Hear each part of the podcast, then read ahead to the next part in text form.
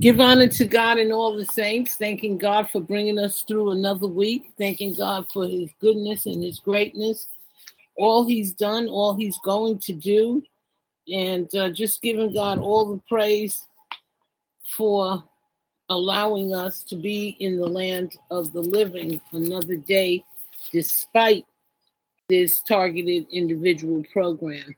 Tonight's prayer is based on a prayer for all treasured individuals. Its title is We Must Win This Battle. We must win this battle. This is a spiritual battle, and we decree and declare in the name of Jesus Christ that no weapon formed against us shall prosper, and that we will win this battle. That this battle will be won on behalf of humanity, that eugenics will be wiped off of this earth, that unregulated, un, non prosecuted human research experimentation will be stopped, that targeting of innocent people, babies, children, seniors, adults, that that will be exposed and stopped, and this program will never be replicated again. This is my prayer. In Jesus' name, amen. Amen. Uh, would you like to pray? Tranquility? Amen. Mm-hmm. Sorry about that. I wasn't quite ready, but I, I'm I'm getting there. I apologize. No problem. You know, about... usually I pray much longer, but um, I'm going to read a prayer for the TI community and say some cool I'll get a scripture read and put some prayers down. And also, yes, well, I'll say too for tonight, I am okay. going to play the uh, presidential candidate uh, tape for Robert F. Kennedy, uh, one of the uh, Kennedys. He's running for president. I don't know why this is not being exposed more, but excuse me, this is his introduction introductory tape, and I'd like to listen to it. I'll play that after the prayer, and um, right. know, I hope people give any comments they may have on that uh, that tape. Okay, so we'll go right into All prayer. Right. Then I'll, I'll read the scripture, and we'll go right into we must win this battle. Okay. All Sister right. Tranquility. Sounds good. Mm-hmm. Gracious Heavenly Father, we come tonight rejoicing in your goodness, your mercy, and your grace. We thank you for allowing us to be here one more time to praise you. Bless us in all our daily endeavors, and may they be the ones that you want us to do. Bless us and keep us in this time of worship. Thank you for my sister Miriam, and for all the prayer warrior mem- prayer warriors members. God bless us and keep us all in Jesus' name. I pray. Amen and amen. Amen. Amen.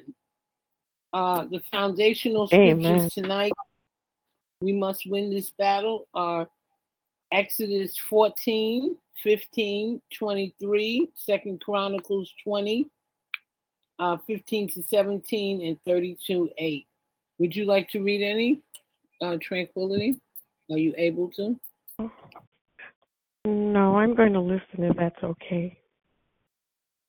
Okay, for the scriptures reading, I'll I'll do Exodus uh, 14, um, Exodus 14, 14, and 15, 3. Let's see. Exodus 14, 14 says, The Lord will fight for you. You need only to be still. Hmm. Wow. The Lord will fight for you. You need only to be still. Amen. That's Exodus Amen. 14 14. And Exodus, uh, the next foundational scripture is Exodus 15, verse 3. And verse 3 says, The Lord is a warrior, the Lord is his name. Pharaoh's chariots and his army he has hurled into the sea. The best of Pharaoh's officers are drowned in the Red Sea. If he did it for them, he can do it for us. The deep waters have covered them. They sank to the depths like a stone. Your right hand, Lord, was majestic in power. Your right hand shattered the enemy. Amen. In the greatness of your majesty, you threw down those who opposed you. You unleashed your burning anger. It consumed them like a stubble, like stubble. By the blast of your nostrils, the waters piled up. The surging waters stood up like a wall. The deep waters congealed in the heart of the sea. The enemy boasted, I will pursue, I will overtake them. I will divide the spoils. I will gorge myself on them. I will draw my sword in my hand, will destroy them. But you, God, you blew with your breath, and the sea covered them. They sank like lead in the mighty waters. Who among the gods is like you, Lord? Who is like you, majestic in holiness, awesome in glory, in working wonders? You stretch out your right hand, and the earth swallows your enemies. In your unfailing love, you will lead the people you have redeemed in your strength. You will guide them to your holy dwelling. The nations will hear and tremble. Anguish will grip of the people of Philistia. The chiefs of Edom will be terrified. The leaders of Moab will be seized with trembling. The people of Canaan will melt away. Terror and dread will fall on them. And we decree and declare that this will happen to every eugenicist killing innocent people on this earth right now. We plead the blood of Jesus over this scripture. We stand on God's word that by the power of his mighty arm, that all these enemies will be stoned until your people pass by, Lord, until the people you brought pass by, you will bring them in and plant them on the mountain of your inheritance, the place, Lord, you made for your dwelling, the sanctuary. Lord, your hands established. The Lord reigns forever and ever. Amen. The Lord reigns forever and ever. Okay. That's uh, Ephesians 15. It was 15, 3 to 18. And um, just one more. Uh, no, that was, excuse me, Exodus. Exodus now 27, verse 2. The topic tonight is We Must Win This Battle. So Exodus 27, verse 2 says, Make a horn at each of the four corners so that the horns in the altar are of one piece and overlay the altar with bronze. Make all its utensils of bronze, its pots to remove the ashes, and shovels, sprinkling bowls, meat forks, and fire plants. Mm-hmm. Exodus. Oh no, it was Exodus 23, verse 27. I knew that wasn't on the topic. Exodus 23, 27. Okay, I did it wrong. I did Exodus 27. Exodus 23, verse 27. I will send my terror ahead of you and throw into confusion every nation, every nation you encounter. I will make all your enemies turn their backs and run. I will send a hornet ahead of you to drive the enemies out but I will not drive them out in a single year because the land would become desolate and the wild animals too numerous for you. Little by little, I will drive them out for you until you have increased enough to take possession of the land. I will establish your borders from the Red Sea to the Mediterranean Sea and from the desert to the Euphrates River. I will give into your hands the people who live in the land, and you will drive them out for you. Do not make a covenant with them or with their gods. Do not let them live in your land, or they will cause you to sin against me, because the worship of their gods will certainly be a snare to you. Amen. Our topic tonight we must win this battle. Heavenly Father, we thank you, God, for being our God, our Father, and our friend. Oh God, our Father, thank you for the privilege to know you and the power of the resurrection of Jesus Christ. Oh God, our Father, thank you for always being there for us and with us. Oh God, our Father, thank you for the great and mighty things that you are doing, that you have done, and that you will continue to do in our lives. Oh God, our Father, thank you for your provisions and protection over, uh, uh, over each and every one of us, each and every one of our treasured individuals, and our bloodlines. Oh God, our Father, thank you for always, always answering prayers. We confess sins before you today, dear God. And we ask you, God, on the basis of your grace and mercy, forgive us in the name of Jesus Christ. Wash us clean today, dear God. By the blood of Jesus Christ, let us be the people you created us to be, dear God. God, we cover ourselves with the blood of Jesus Christ. We cover our families, our bloodlines, each and every person in our bloodline. We cover them with the blood of Jesus Christ. We ask you, God, for co- co- uh, protection over each and every one of them. We ask you, God, for protection over all treasured individuals. We ask you, Heavenly Father, to give treasured individuals the strength to keep praying, to stand on God's word, that He can, He will, He's the God of miracles, that He will destroy this program, that we must win this battle. And we must win this battle on behalf of Jesus Christ, on behalf of the Most High God, not on behalf of what we want, on behalf of humanity becoming the way God created this earth to be. Our prayers today will not go in vain. Our prayers will produce the desired results in the name of Jesus Christ. Heavenly Father, equip each treasured individual with the whole armor of God. Draw the bloodline around each and every TI and, and their households. Heavenly Father, we claim back every legal right, every legal ground the enemy thought he claimed over our lives in the name of Jesus Christ. We render useless and ineffective every strategy of the enemy using against us in the name of Jesus Christ. We render useless and effective every weapon of the enemy fashioned against us in the name of Jesus Christ.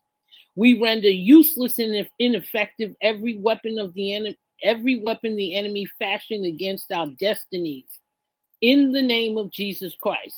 We decree and declare that we will meet the destiny that God has for us, that we, we will win this battle. We render useless and ineffective every weapon of the enemy fashioned against our finances in the name of Jesus Christ. We render useless and, in, and ineffective every weapon of the enemy fashioned against our future marriages in the name of Jesus Christ. We render useless and ineffective every weapon of the enemy fashioned against our health in the name of Jesus Christ. We render useless and ineffective every weapon of the enemy fashioned against our power to produce in the name of Jesus Christ. We render useless and ineffective every weapon of the enemy fashioned against our children, our nephews, our nieces in the name of Jesus Christ, our families, every battle rising against us from the enemy. Oh God, Jehovah Nissi, fight and destroy them. Every battle rising against us from any ancestral curses, oh God, Jehovah Nissi, fight and destroy every curse. Every battle rising against us from anybody's house, from the enemy's camp, oh God, Jehovah Nissi, destroy it. Every battle rising against us from the eugenicists plotting and planning, Heavenly Father. Oh God, Jehovah Nissi, destroy them. Fight and destroy them in the name of Jesus Christ. Every battle trying to come up against our bloodlines, oh God, Jehovah Nissi, fight and destroy the enemy. Every battle rising against our progress, oh God, Jehovah Nisi, fight and destroy them. We claim victory over every battle of life in the name of Jesus Christ. Because Jesus is our commander in chief, we will not lose any battle. Because Jesus is our commander in chief, we will win the battle over depression, over oppression. Because Jesus is our commander in chief, we will win the battle over poverty and lack. Because Jesus is our commander in chief that leads us straight to the Most High God, we will win this battle over sickness, eugenics, infirmity. Every plan of the enemy must go back to the sender in the name of Jesus Christ. Because Jesus is our commander in chief, because he is the blood, because of his blood, we will win the battle over any type of barrenness and loneliness these demons have planned. That demon spirit of isolation, we rebuke it because Jesus is our commander in chief that lines us up to the Most High God. We will win the battle over every attack of the enemy because Jesus is our commander in chief. We will win the battle over stagnation and any plotted backwardness the demons are planning. Because Jesus is our commander in chief, we will win every battle attacking us to take our trying to take our confidence, our faith. We stand on it. Thank you, God, for that gift. Because Jesus is our commander in chief, we will win every battle attacking our spiritual lives. Because Jesus already died on the cross. That victory was won, that he conquered the devil, he conquered every plot and plan. We stand on that bloodshed. That we thank you, God, that we can go to you through that bloodshed. We can plead the blood of Jesus to break up the plans of the enemy. Heavenly Father, we apply the blood of Jesus Christ against every sickness in every TI, every treasured individual's body. We apply the blood of Jesus against every devourer trying to attack treasured individuals' finances. We apply the blood of Jesus to remove every shame and reproach we apply the blood of Jesus to erase every mark of the enemy upon our lives, every plot and plan of the enemy, because we must win this battle. Heavenly Father, we come to you in fellowship, Heavenly Father, and we make these requests and needs known unto you, dear God. God, we know that our prayers cannot be hindered or delayed because we know who we are. We're children of the Most High God. We walk in faith, we walk in authority, we live a life according to your will, Heavenly Father.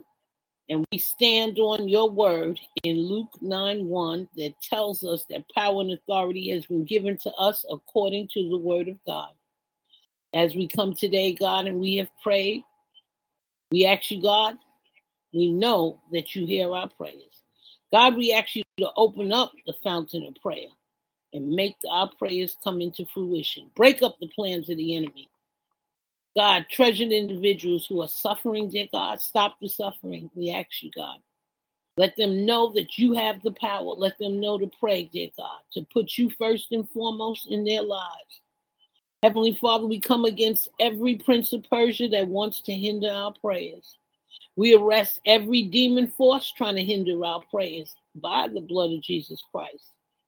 We, Heavenly Father, we come against principalities and powers that wrestle with us in our prayers. We arrest them today by the power in the name of Jesus Christ, and we bind and cast them down into the pit of hell.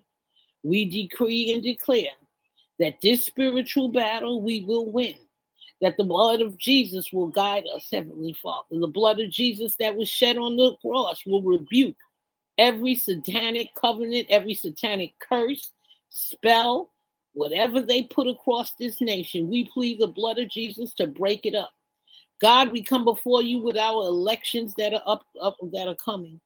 God, all election fraud, planning, uh, vipering, planning to overtake the uh, the votes through fraud and, and tampering with the, the electoral votes and the computers. We come against it in the name of Jesus. We call exposure to it.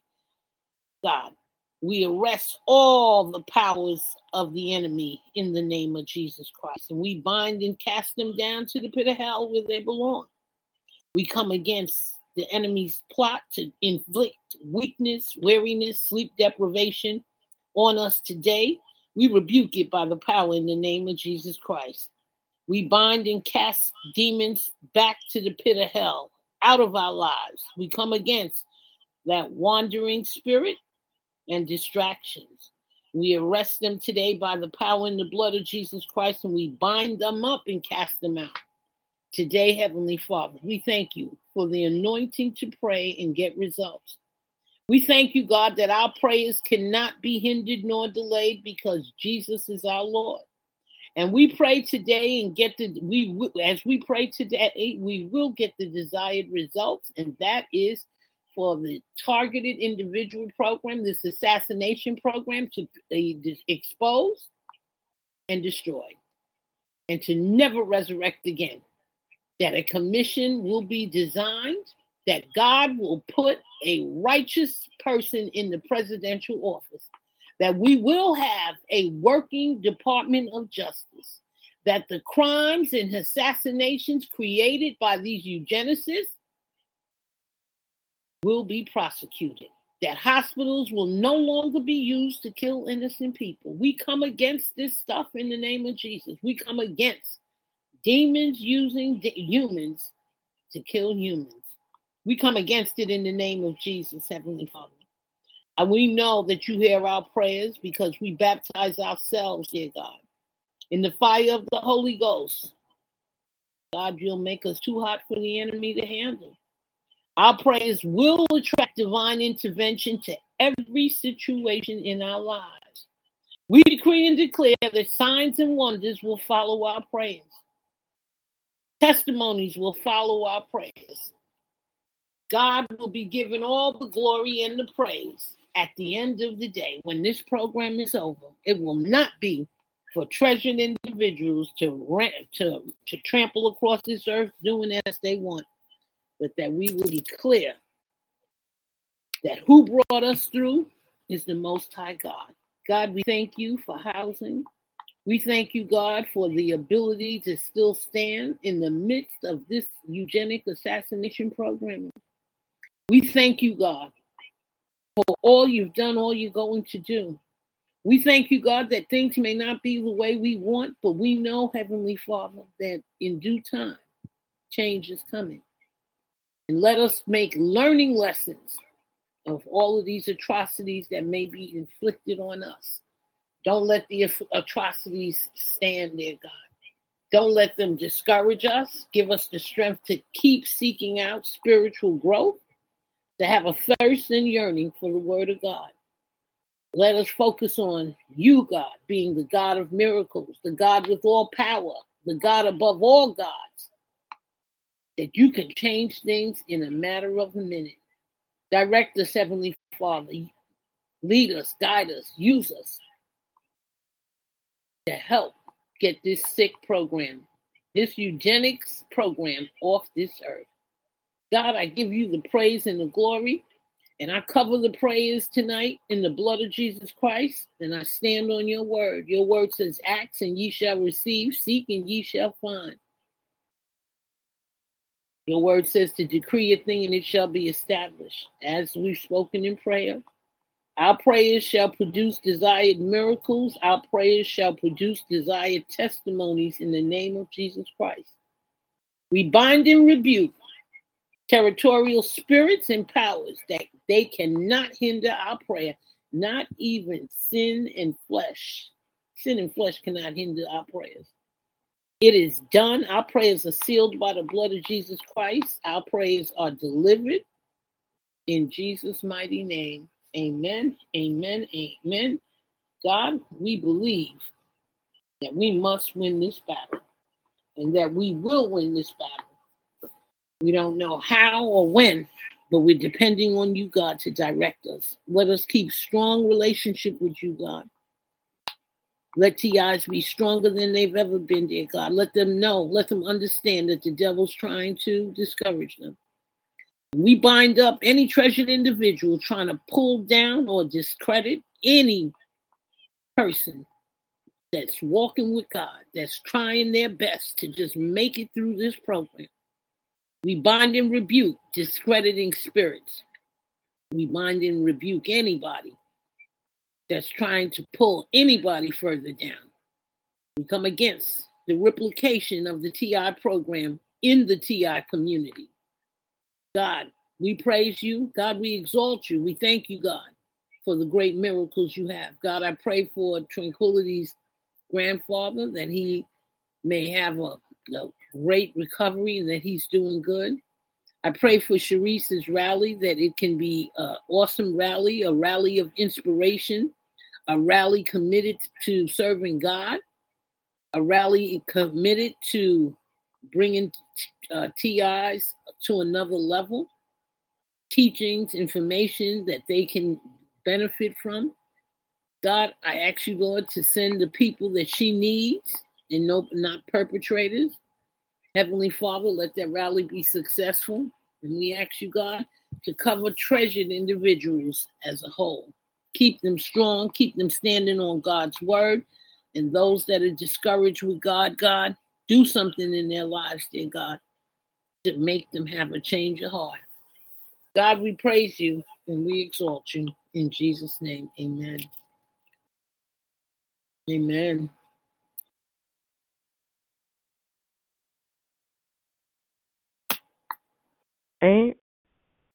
Amen. I was on mute. Sorry.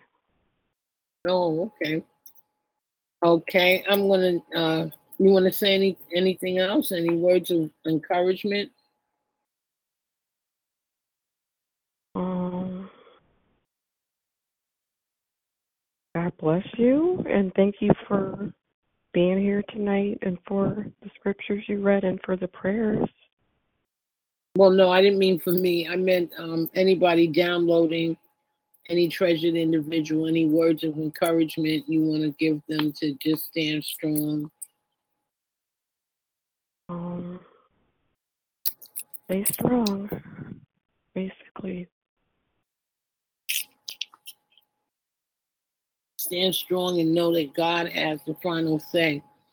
Okay, so and we pray for uh, this Robert Kennedy Jr. He announces his 2024 presidential campaign. We pray for appropriate, equal media attention to this. He is an anti vaccine, anti eugenics person. And it is my prayer um, that he will be used to help destroy this program because he's done some serious work in the area of eugenics. Um, okay, let's take a look at his uh, presidential campaign tape. I didn't know his wife was an actress.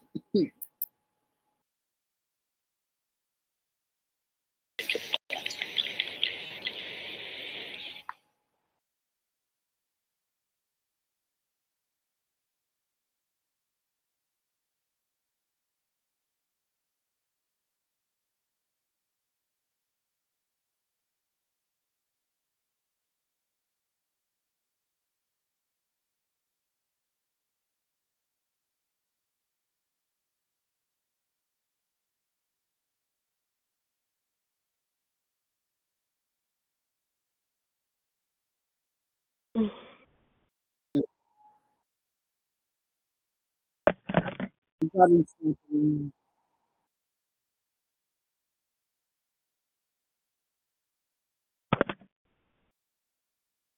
you hear it? Can you hear it? Can it? Is it No. playing? Is it? Can you? You didn't hear nothing? Wait, Oh man, Start- not that. start all over. Are you playing it now? No, not now. I was, but let me see if um maybe uh I forgot this this computer. Uh, that's why I was getting a new one. Mm. I'm gonna see if I can um uh share it. Okay. You can present from a different camera source. Mhm.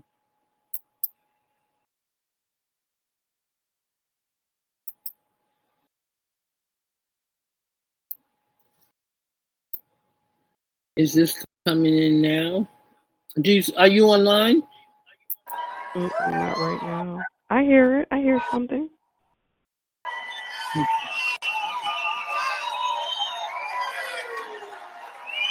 You.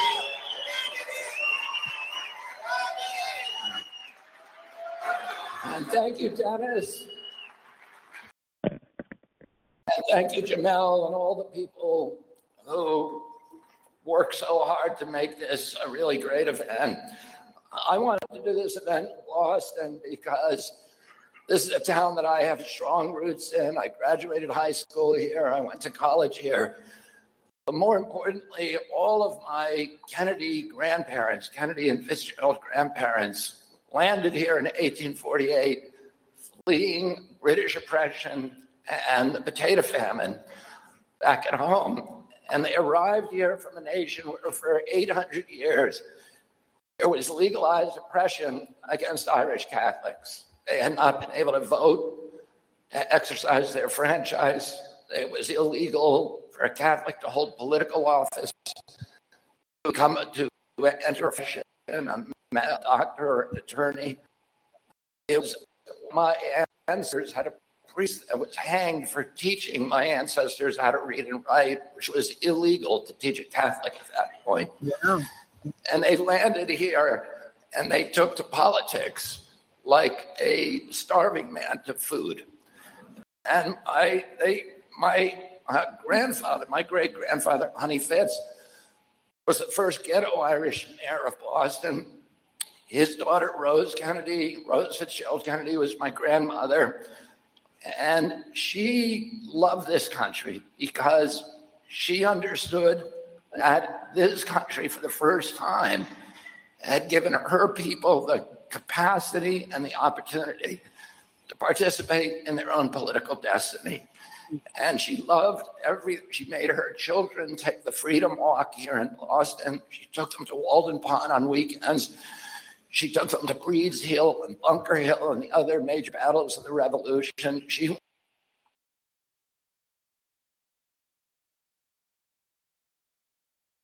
Hello? Yeah. Can you hear it? No, I can't hear it anymore. I was hearing it.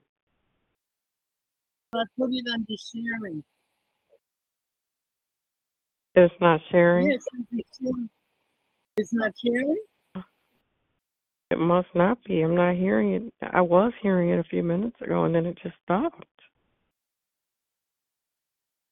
Now? No. You did No? um uh-uh, you did share and then you went you said you wanted to share that particular tab. Yes.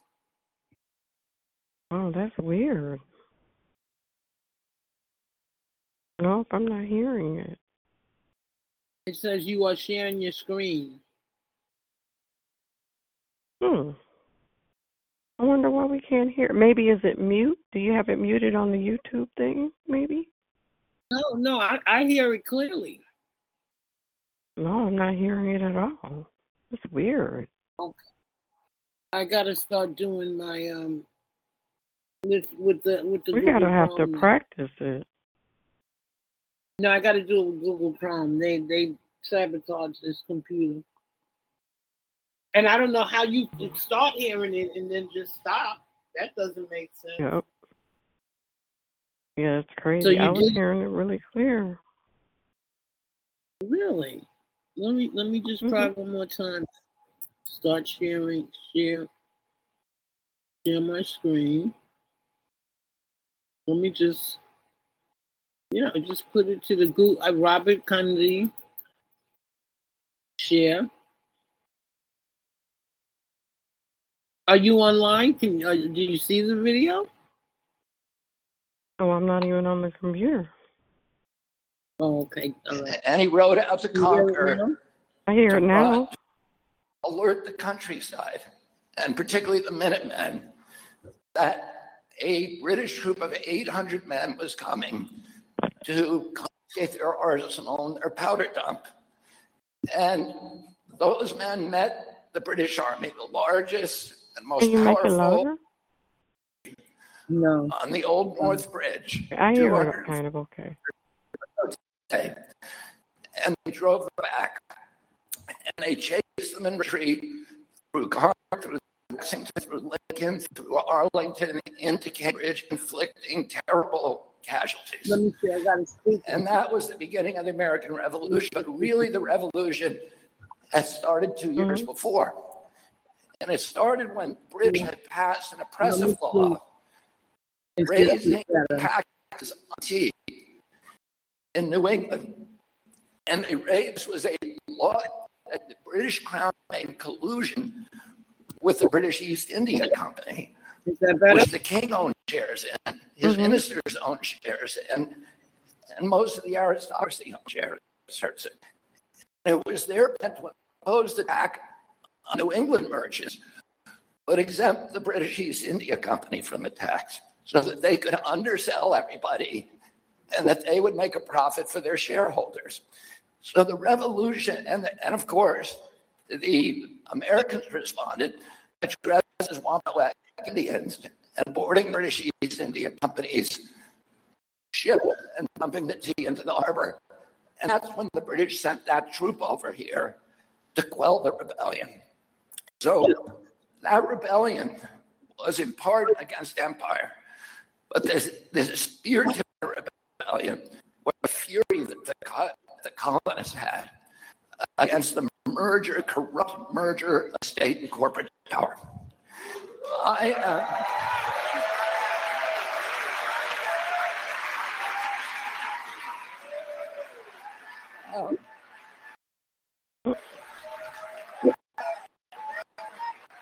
What happened? Huh? come your day. What you said, Jim? It, it, it cut out. It cut out? Yeah. Oh. I wonder what is Nothing going on. No, I was hearing it and Announcement then it just, candidacy for the Democratic nomination for Okay, President of the United. States.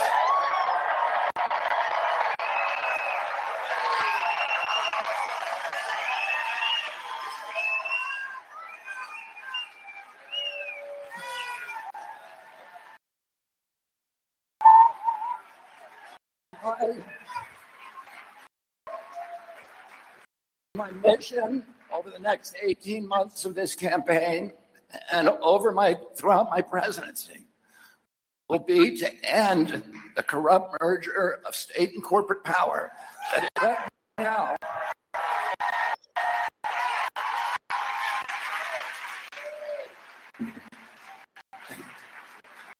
is threatening now to impose a new kind of corporate feudalism in our country, to commoditize our children, our Purple Mountains majesty, to poison our, our children and our people with chemicals and pharmaceutical drugs, to strip mine our assets, to hollow out the middle class, and keep us in a constant state of war. Yep.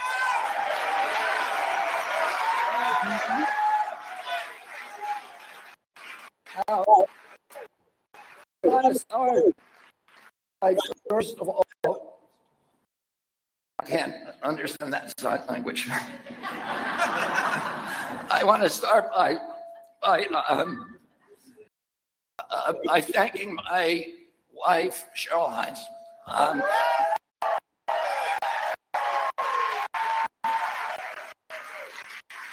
I would not, I would not be here without Cheryl.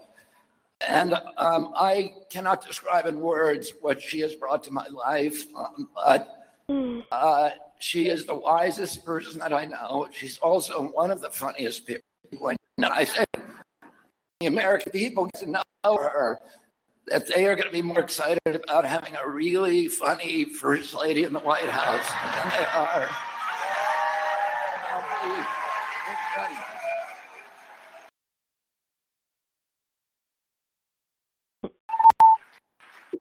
I also want to thank all my family members who showed up today. My children, uh, Bobby, Kick, Amaryllis, Conor, Kyra, Finbar, Amaryllis. Aidan.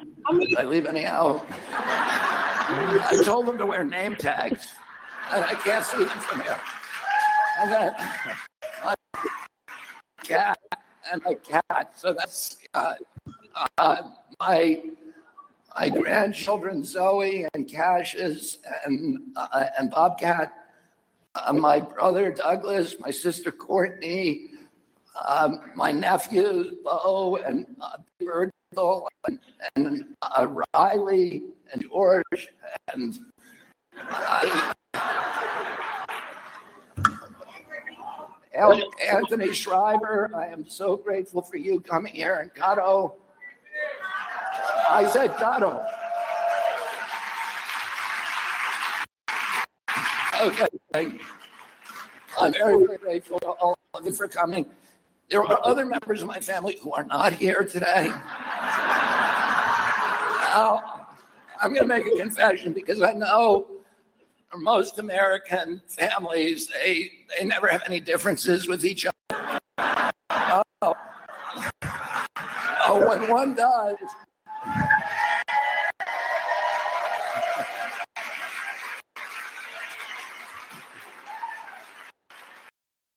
When that happens in a family, it's really huge news, like everywhere.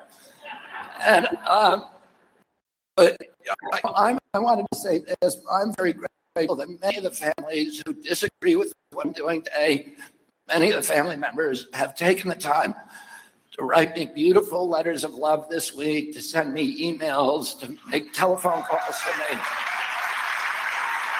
And I, am no ill will or any kind of disappointment to any of them. They have different views of, of the politics in this country.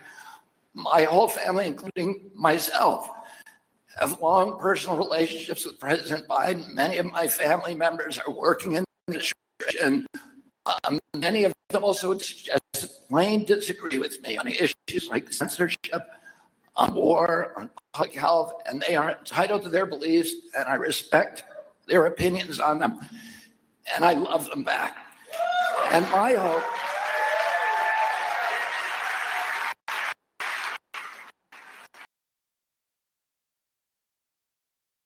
And is it too much to hope that we could have the same thing for our country? We have a polarization in this country today that is so toxic and so dangerous. And at any time since the war, during the Civil War, Abraham Lincoln said, "A country or a nation, a house divided against itself cannot stand." And when I talk to both Republican friends and Democratic friends, they talk about this division in almost apocalyptical terms. Nobody can see a safe way or a good way out of it. And people prepare for kind of a dystopian future. And um, part of one of the principal missions of my campaign and of my presidency is going to be to end that division.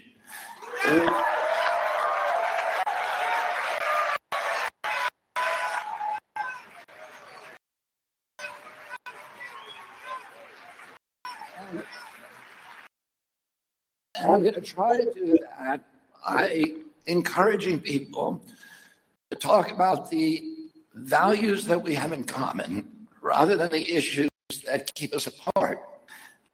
And also, also, and this I think is the most important thing, I'm going to do that by telling the truth to the American people.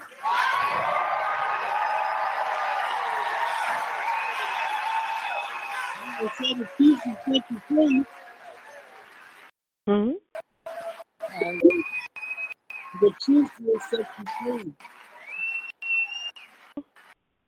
Because that is the core. That is the core of this division, of course.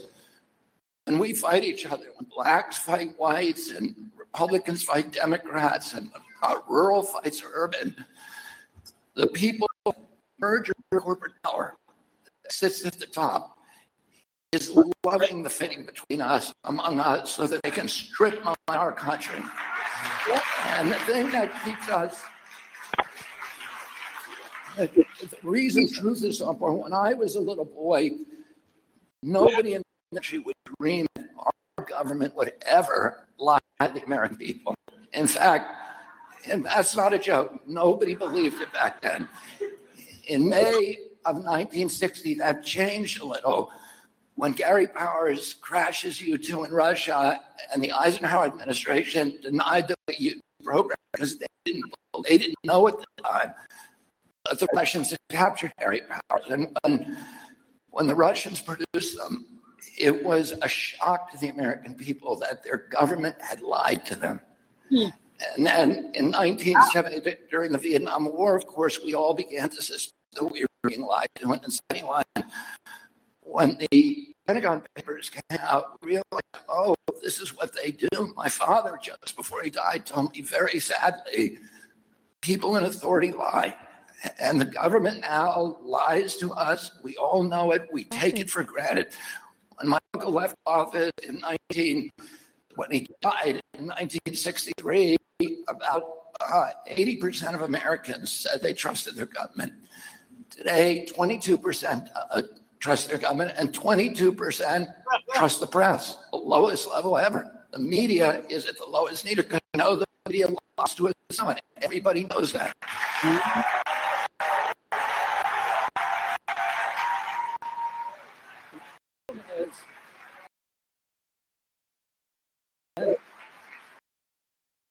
So, and the problem is that when the the the uh, when sources information that we're always used to, we need to rely on in democracy. When they start lying to us, Americans look for other sources because they know they're being lied to, and they look for other sources of the truth. And when the media and the you know the corporate captive media and the corporate captive government sees other sources of truth, they have to brand those misinformation because they threaten their paradigm. They threaten that orthodoxy. And, and of course, there is a lot of genuine misinformation, but as we know, a lot of misinformation is just statements that depart from government orthodoxy. So they have to either censor us or they have to lie about what's true and what's not true. And that amplifies the polarization. It, it amplifies the hatred, the fear, the insecurity, because you know you're being lied to and then you're being silenced. Censorship doesn't work from any point of view, and it's very, very dangerous. My father, 55 years ago last month, I sat as a 14 year old boy behind my father as he announced in the Senate caucus room in Washington, D.C., his campaign for presidency of the United States. And my father at that time was in the same, in many ways, the same position I'm in today. He was running against a president of his own party. He was running against a war. He was running against, a, uh, he was running at a time of unprecedented polarization in our country. And he had no chance of winning. My father, when he declared, had not a single molecule in him that he believed that he could win the Democratic nomination. Why is that? He had run his brother's campaign in 1960, eight years before. But now, all the unions were against the two exceptions, United Auto Workers and Cesar Chavez's United Farm Workers. The, the liberal press was 100% against him from the New York Times to the Village Voice. The labor union, the, uh, the big city mayors were against him, including Mayor Daley, who had played a critical role in President Kennedy's nomination. The, all of the people in the, the New Frontier were his closest friends, were now working for the Johnson White House. So they were against him. The only people that he had with him, even the universities were against him because they were with McCarthy. The the, the group of Hollywood, like Glenn Hillman, have been very close to him, very worked very hard for my uncle in 60. Uh, we're now working for McCarthy. And my father in the universities, my father, my father used to say that the he and McCarthy had all the A students and he had the B and C students. And um, and so the only people we had were people, poor white people in rural areas like Appalachia, poor blacks, and uh, in the Delta and in our cities in Watson, Harlem, and uh, and East LA, and Indians on the Indian reservation, and that was kind of it. That hopelessness, his campaign, freedom to tell the truth to the American people. So he went, when he went to Indiana University, and the medical students said to him, Who's going to pay for your health care program? He said, You are. And when he went to Creighton University, in which was a Catholic university in Omaha, And they asked him whether he would support their deferment. He said no. The deferments were the reason most of them were in college because that was the only way you could get out of Vietnam. Mm-hmm. And he said no, and they booed him. And he said, Do you think it's fair that 44% of paratroopers in Vietnam are black? You think it's fair that we are sending black children to fight this war because they can't get their their kids into college? That's a good step to bring that issue. I can't hardly hear you. He said, I can get kids into college and get them out of the war if I want to. But do you think that that is consistent with your Catholic values at this university? And when he ended, they gave him a standing ovation. When he went to Watts and he talked about the importance to black community of abiding with the law, they applauded him. When he went to the University of Alabama, he had forcibly integrated by federalizing the National Guard with the United States troops five years before. He talked to them about the enduring importance of civil rights. They applauded him. When he went to the University of Kansas and gave a speech to 20,000 people and the kids in the auditorium were all corn fed, Midwestern, pro military, pro Vietnam, and he talked to them for an hour about his evolution on the and and the the, uh, the the progression of the Vietnam War. And at the end of that, the applause was so thunderous that Jack Newfield was one of the reporters with him at times. It felt like the roof was coming off of the auditorium. The students rushed the stage. They were throwing chairs. They just wanted to hear the truth. That's it. And the day he died, he won the they, he won the California primary, urban state in this country, and the same day the South Dakota primary, most rural. He had succeeded in uniting America and building that bridge just by telling people the truth.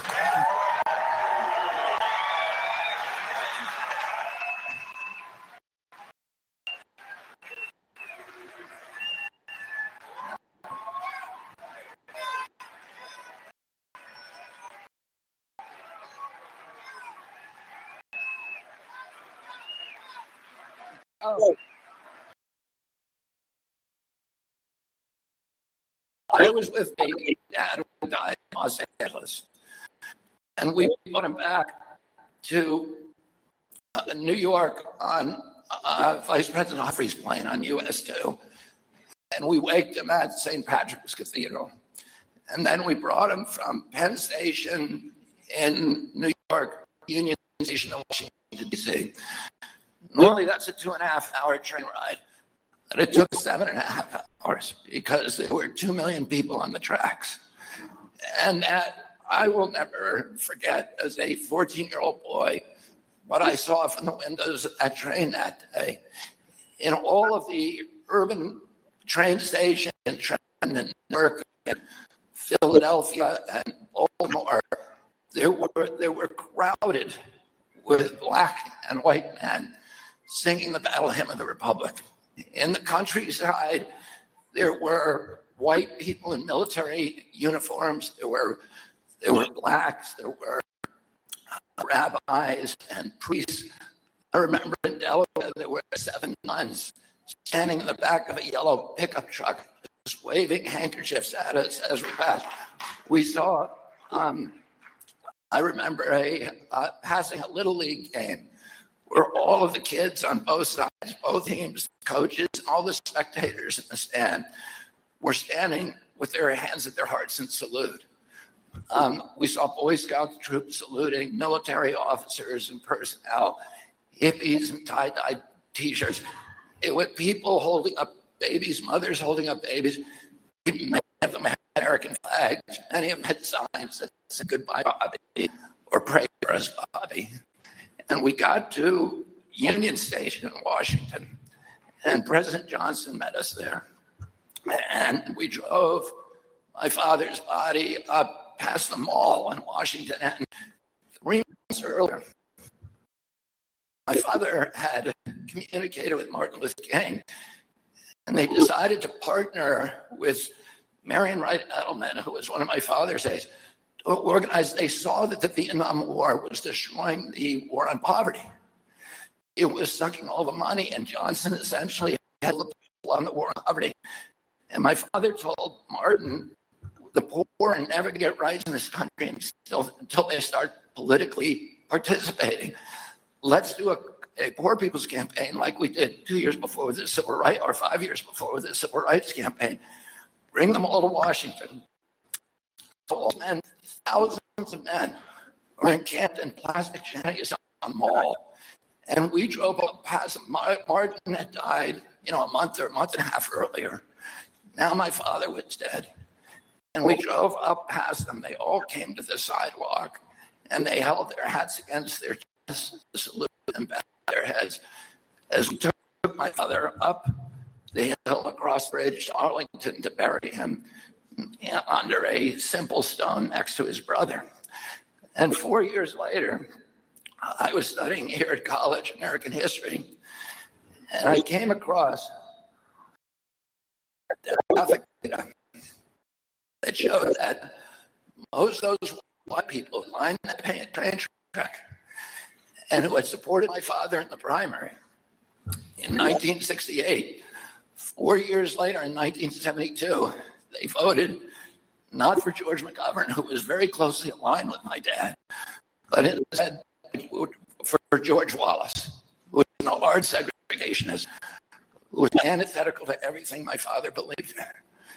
And it occurred to me then, and it struck me many times since, that every nation, like every uh, nation, like every individual, has a darker side and a lighter side. And that the easiest thing for a politician to do is to is to appeal to our anger and our bigotry and our hatred and our greed and all the lower angels, the darker angels of our character.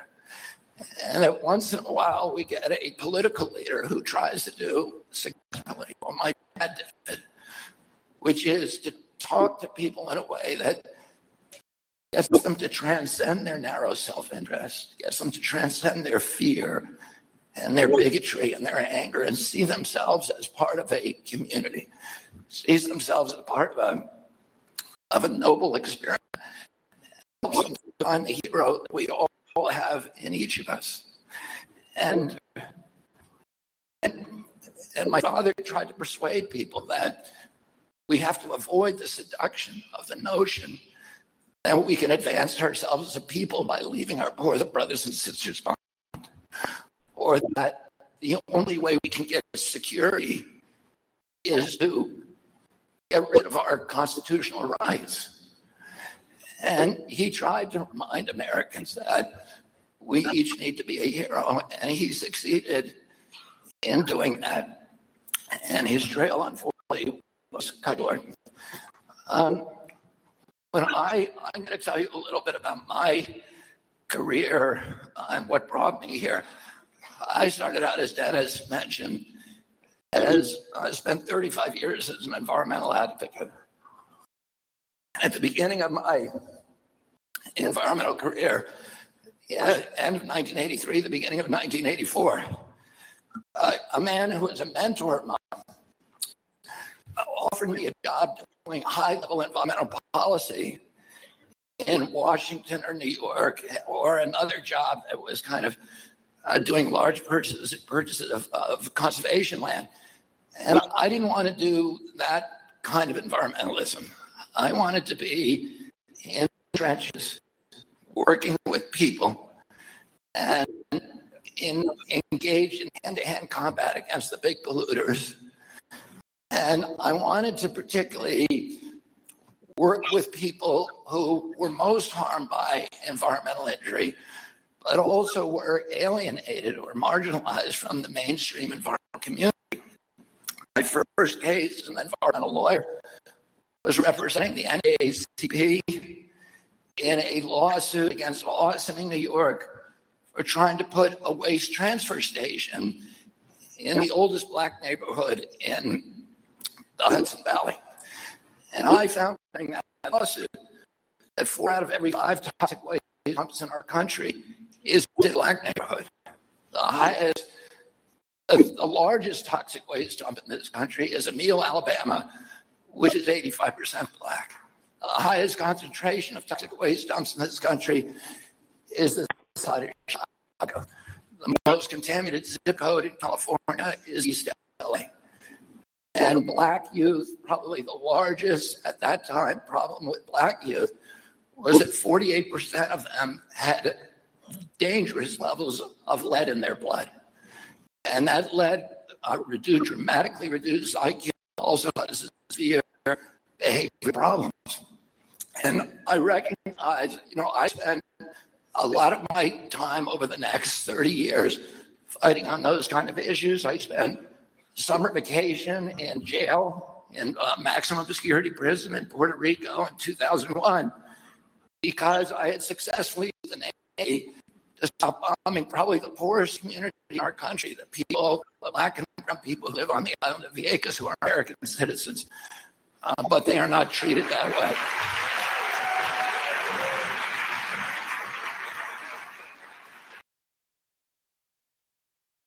The other,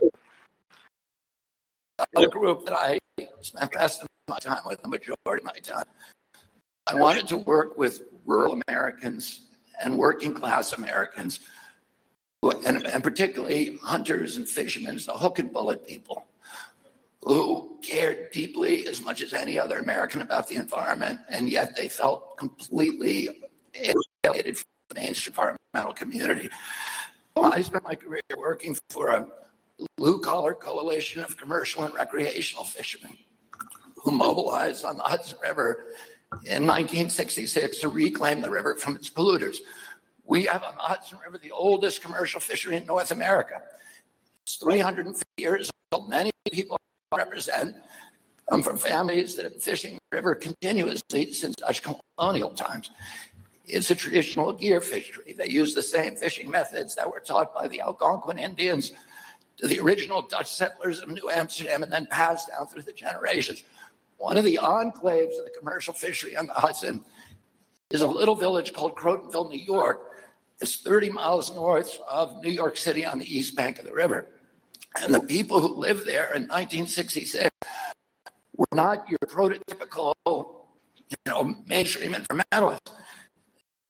Affluent, they were not affluent. They were the opposite of that. They were carpenters, lathers, factory workers, electricians. Half the people in Crotonville made their living, or at least some part of it, fishing or grabbing the Hudson.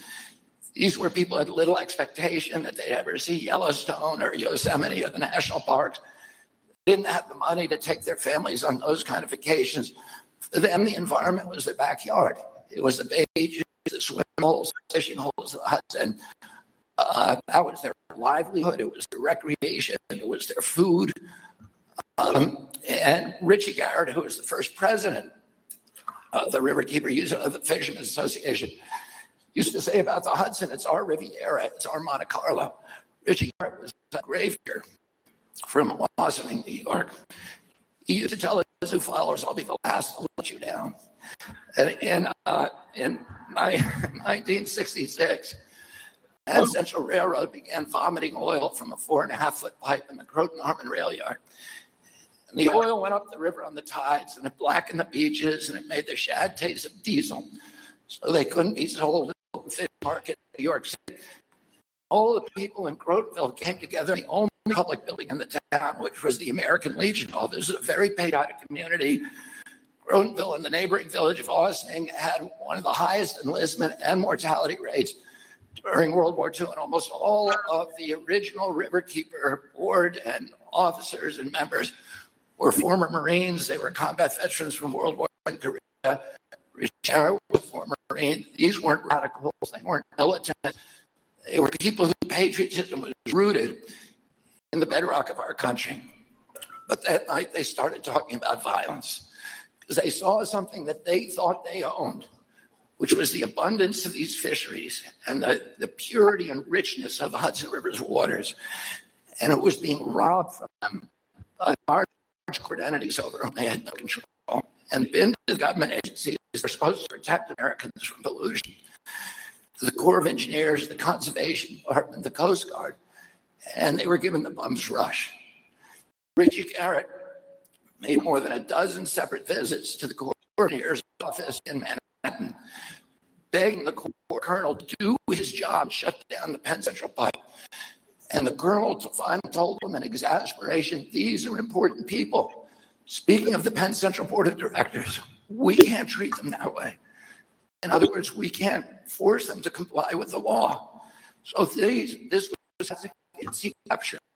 These agencies, these regulatory agencies had become the sock puppets for the industry they were supposed to be regulating. And by this evening in March of 1966, 300 men and women came together in that American Legion Hall in Crotonville, and all of them had come to the conclusion that government was in with the polluters.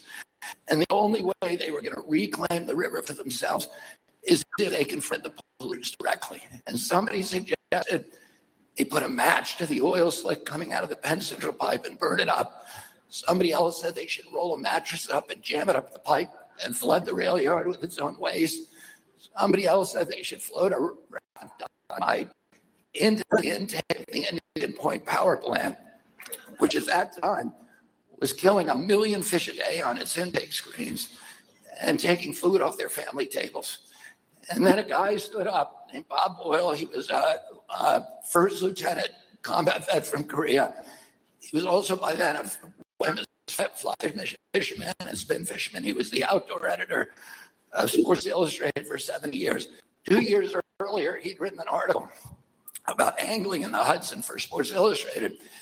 And in researching it, he had come across an ancient navigational statute called the 1888 Rivers and Harbors Act. And that statute said it was illegal to pollute any waterway in the United States. You had to pay a big penalty if you got caught. there was bounty provision that anybody who turned the polluter got to keep half the fine. And uh, he had checked it out with lawyers of law and never been enforced in 80 years, but it was still on the books. And that evening, he stood in front of this group and he said, uh, We shouldn't be talking about personal law, we should be talking about enforcing it. And it was all that evening that they were going to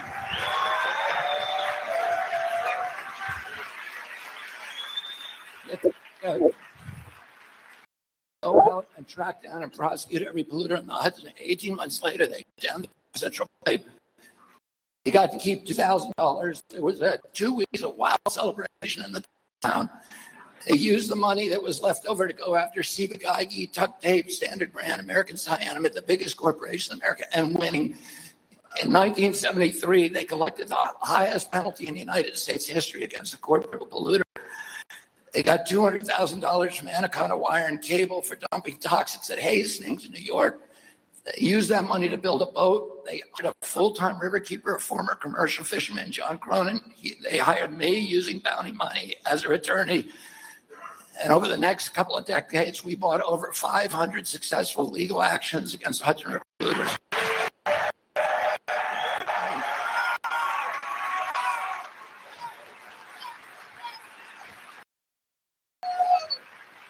Today, the Hudson River is an international model for ecosystem protection. This is a river that caught fire. It, uh, it was it was dead for 20 mile stretches north of New York City, South of Albany, internal depending what color they were painting the Jeep trucks to Tarrytown, the Tarrytown, uh, the Tarrytown G plant. Uh, today, it's the richest waterway in the North Atlantic. It produces more pounds of fish per acre. Copy.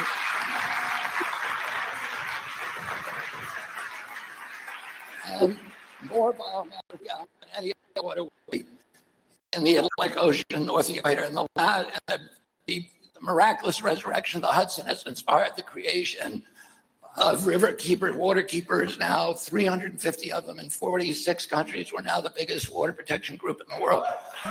One of the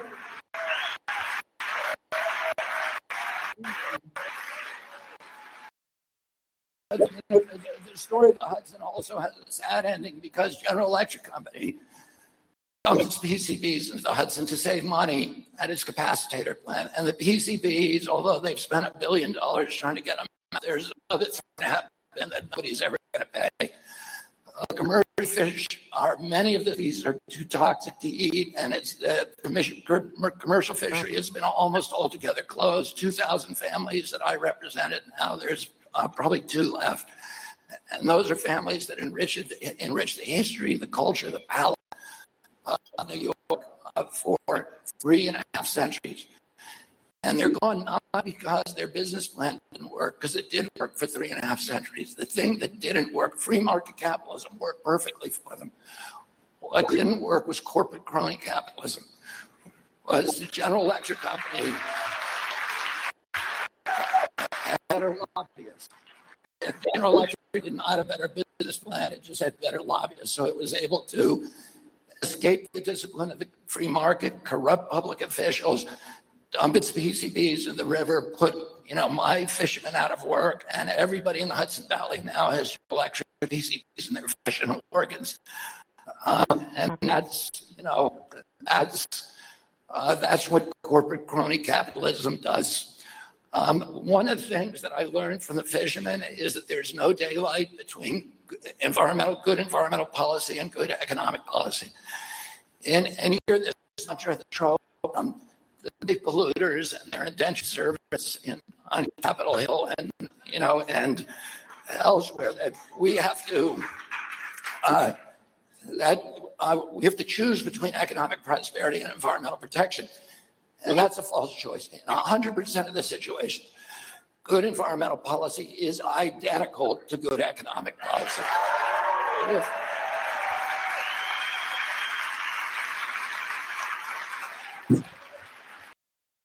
If, if we want to measure our economy, this is how we ought to be measuring based upon how it produces jobs and it the jobs over the generations, and how it preserves the value of the assets of our community. If, on the other hand, we want to do what the big polluters are urging us to do, which is to treat the planet as if it were a business in liquidation, convert our natural resources to cash as quickly as possible, have a few years of illusion-based prosperity. We can generate an instantaneous cash flow, the illusion of a prosperous economy, and we can make a few people billionaires by impoverishing the rest of us. But our children are going to pay for our joyride, and they're going to pay for it with denuded landscapes, poor health, huge cleanup costs that are going to amplify over time, and they'll never get it back. Environmental injury is deficit spending. It's a way of loading costs of our generation's prosperity onto the backs of our children.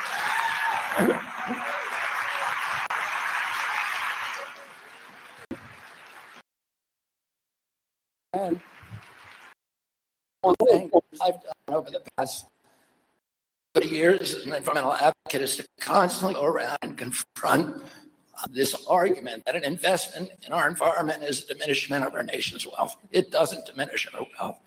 It's an investment in infrastructure, the same as investing in telecommunications or road construction. It's an investment we have to make if we're going to ensure the economic vitality of our generation and future generations. And by the way, you know, we're not protecting the environment just for the sake of the fish and the birds. We're protecting it for our own sake because those things, those things enrich us. They enrich us economically, spiritually, culturally, and all these other ways. Um, if, if we want to meet our obligation as a generation, as a civilization, as a nation, which is to create communities for our children, provide them with the same opportunities for dignity and enrichment and prosperity and good health as the communities that our parents gave us.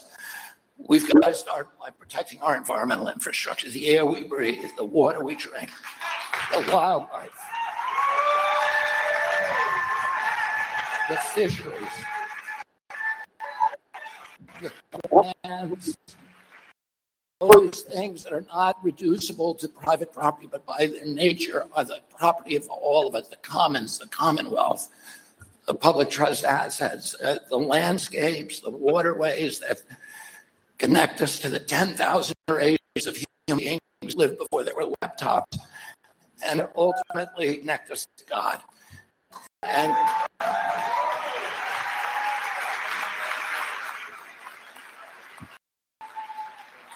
God, God talks to human beings through many vectors, through each other, through wise religion, through the great books of those religions, through wise people, through art and music and uh, literature and poetry, but nowhere with such detail and grace and color and joy as through creation.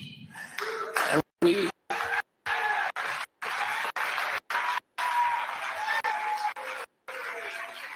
when we, when we destroy a species, when we destroy a special place, we're diminishing our capacity to sense the divine, understand who God is, and what our own potential is human beings. Uh, Father Martin once told me that definition of sin is an injury to another human being or to God, to our relationship with God. And when we, you know, when we eliminate, my children are going to grow up in a world where they never see the kind of explosions of color from butterflies. I saw every time I walked into my garden, because 80 or 90% of the butterflies are gone, the flying insects. They'll never hear the songbirds that I heard because 80% of them are gone. They'll never see the amphibian, the, the, the, the puddles that I saw like bubbling like cauldrons with tadpoles from, you know, from salamanders and frogs. They're not going to see that in their lifetime. They're unaware of it. And it's like God is a tapestry and he's talking to us from all of these different vectors. And we're pulling threads out of that capacity. And it is such a crime against our children. And I think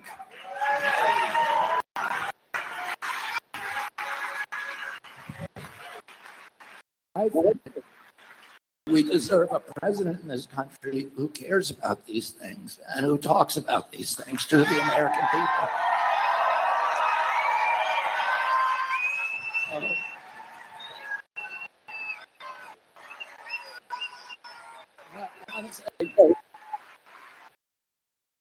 I want to say one other thing you know, nature is the social safety net. When, when we had the Great Depression, 10,000 men who lost their jobs went down to the Hudson River to, to find oysters and bluegrass and sturgeon and shad and, and herring alewives, and they fed themselves, their family, and some made money. And that was all, nature is our social safety net. It's infrastructure. They can't do that if there's another depression. You know, we're relying on the government to give us money, but it's uh, that's not reliable. Nature was always reliable. You live in a sweltering home in New York, you, and and you are, are you have no access to beaches. You can jump on the train and go right up to Croton Point Park, and you can bathe in the river and get away from that for a day and experience nature and enrich yourself. You can't do that if the Hudson is polluted. My, I have a couple of children have asthma. One out of every four black children now in urban areas has asthma. The asthma events are triggered by bad air days, by ozone particulates. It's coming mainly from coal burning power plants. So those plants, General Electric Company privatized the fish in the Hudson River. They privatized the river to make profits for themselves through corruption. They, those coal generators are privatizing the air in my children's lungs. And we uh, have to understand that it is an act of theft. Pollution is a subsidy and it's an act of theft. I want to move on to a, a, another issue that no one's going to really want to talk about, but I need to.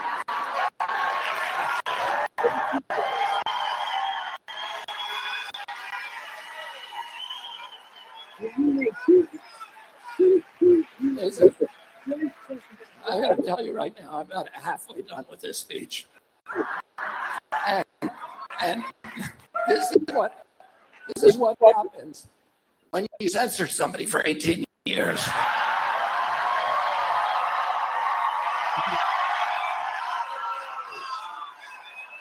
I got a lot to talk about. You've got to shut up that long. Now I'm going to really let loose on for the next 18 months. They're going to hear a lot from me. Right. Uh,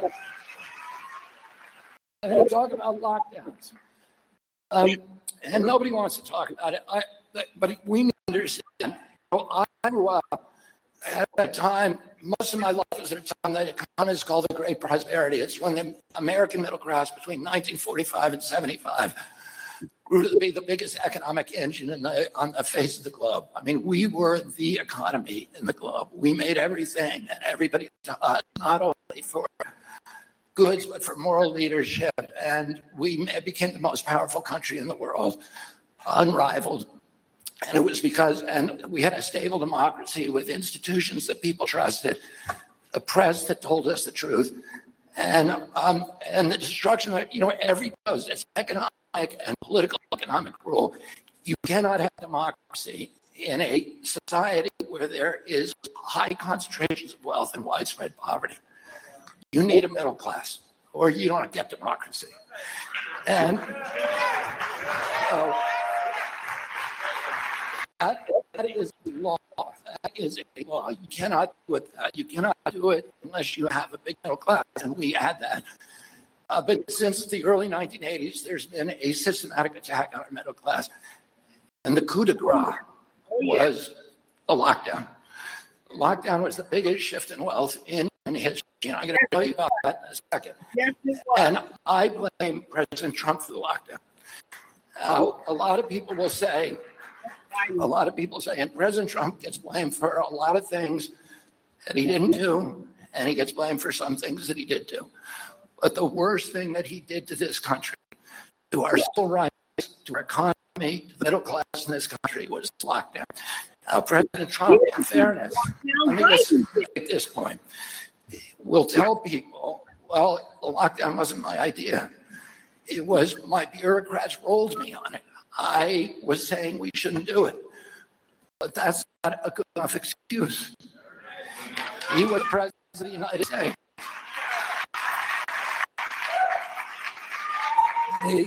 And as Harry Truman said, the buck stops here. On May 2nd, 2020, 600 doctors wrote, signed a letter to President Trump begging him not to do, allow the lockdowns. And They said, at, at that time, all of the pandemic protocols anywhere in the world, the WHO, CDC, everywhere, the European Health Agency, all says you never do mass lockdowns. It causes much worse havoc and deaths and injuries than if you do the standard protocol, which you lock down the, sick, you protect the vulnerable, and you let everybody else go back to work. Otherwise, you are going to wreak havoc. And of course, you know, and I wrote, I wrote about it for the, um, you know, on Instagram. I was writing every, it, I was citing these economic studies that showed every point in unemployment, you, you get 37,000 excess deaths from heart attacks, suicides, you know, plus imprisonments. I was writing about this. And they dumped me from the social. They said that's misinformation. It was not. But people were saying, people knew it wasn't just me. And we now know, of course, it's true. There's now study after study and any every comparison between the states and nations that locked down compared to those who didn't, you know, had shown the ones who locked down, the more you locked down, the worse you got. Worse COVID deaths, worse excess. Sweden's numbers came out this week. Sweden was the only country in Europe that didn't lock down. It had the lowest excess deaths in Europe, which is very predictable. The, nation, you know, the nation that led lockdowns was us, and we had the highest body count of COVID on earth. Right. 4.2% of the world's population, we had 16% of the COVID deaths. At some point, even the media is going to have to say, stop saying this was a success story. We, oh. But the, the health issues were almost dwarfed by the economic cataclysm that befell our country. The, uh, the IMF and Har- Harvard study by Larry Summers says the cost of the lockdown to the United States was $16 trillion. 16 trillion for nothing. 16 trillion dollars. We shifted 4 trillion dollars from the middle class in this country to the super rich. Yep. We created 500 new billionaires. Yep. These billionaires increased wealth, according to the Oxfam study that came out three days ago, by 30%. Wow. This was a gift oh, Over to the rich. Yep. And guess what? The ones who were, the, the people who got riches were the social media companies like Amazon and Facebook and Microsoft that were conspiring with President Trump's White House to censor people like me. So the, the very people who are profiting on those lockdowns were the ones who were strip mining the wealth from the middle class in this country. Amazon got to close down all of its competitors. 3.3 million businesses it shut down. And I'm suing, I'm in a lawsuit involving Amazon for censoring one of my books. So they were censoring people who criticized the lockdowns while they were raking in the money from the lockdowns. And, and unfortunately,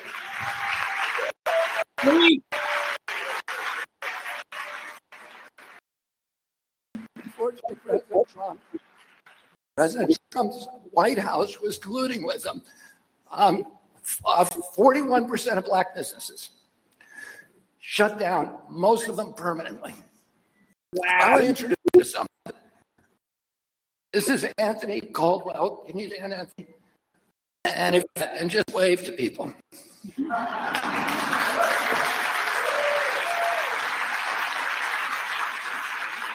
Black people leave. And Anthony Caldwell is from Boston. He was a chef, a very, very successful chef in this town for 19 years. He saved every, and Yvette every penny they had to, to build their dream, which was that he would have his own restaurant by the time he was 50 years old. It was called 50 Kitchen. It was the hottest in Dorchester, which is the town that my grandfather and grandmother lived.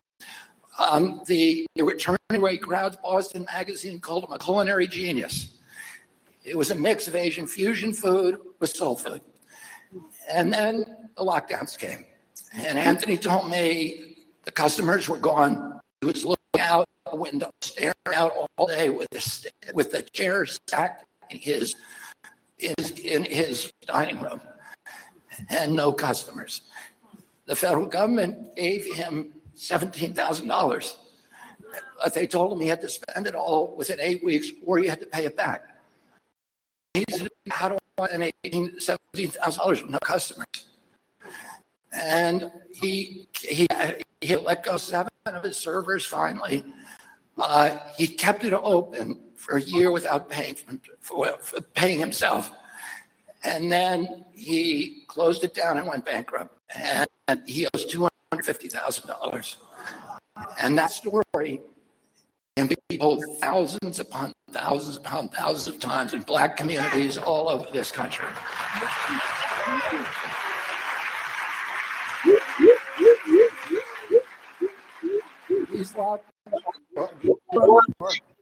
And they were a war on American children. According to the Brown University study, children in this country, toddlers lost 22 IQ points. The, uh, uh, a third of children are going to need throughout their, their school careers are going to need remedial education. Children all the country miss their milestones. What is CDC's response? Here's CDC's response. CDC, five months ago, revised its milestones. So that now a child no longer is expected to walk at one year. They have, they walk at 18 months. And a child now does not have to have 50 words in 24 months, it's three months.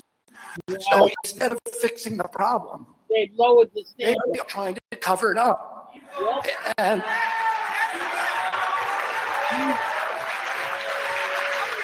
if you, uh, the only indicia of some decline that it actually improved was that during the pandemic, child abuse dropped. It was just an artifact of data gathering.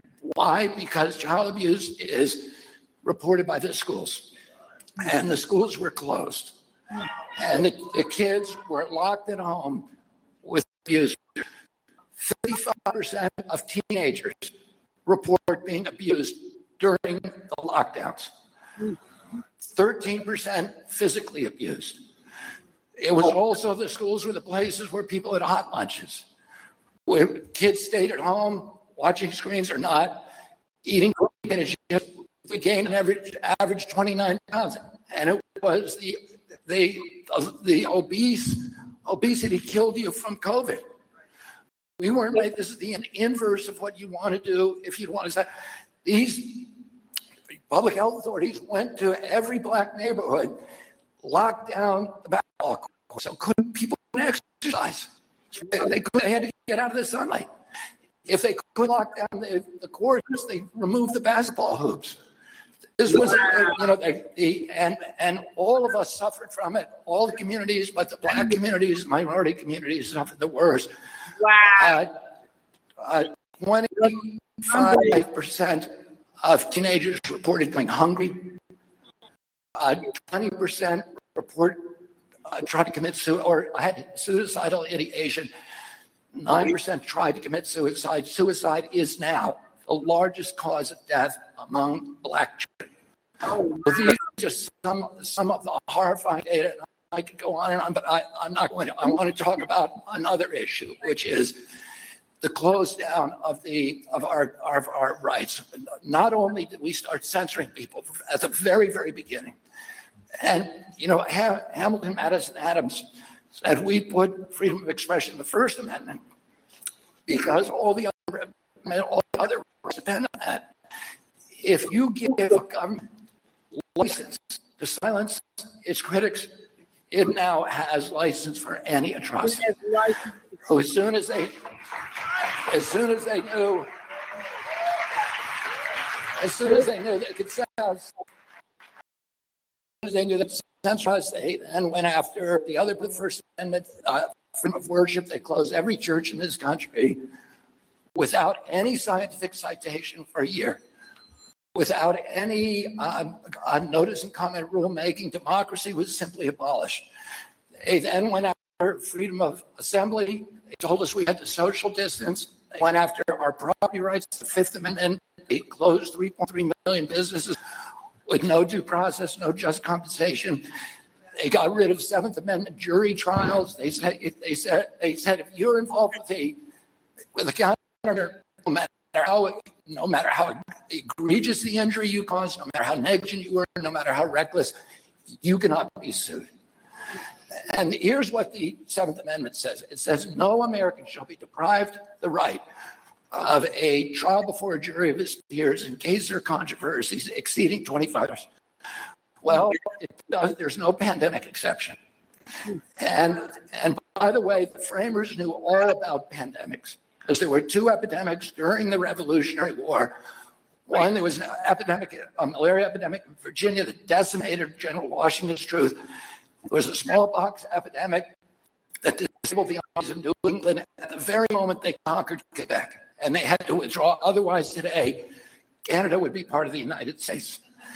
And and um, and by the way, we've had epidemic, but between the end of the revolution and the ratification of the Constitution, nine years, were epidemics in every city, killed tens of thousands of people, cholera epidemics, smallpox epidemics, Philadelphia, New York, Boston, et cetera, malaria epidemics. They knew all about them, but they didn't put that in the in the Constitution. The Constitution was built for hard times.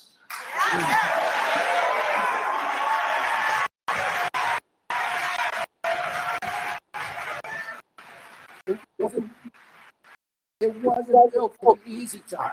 It was built during the Civil War.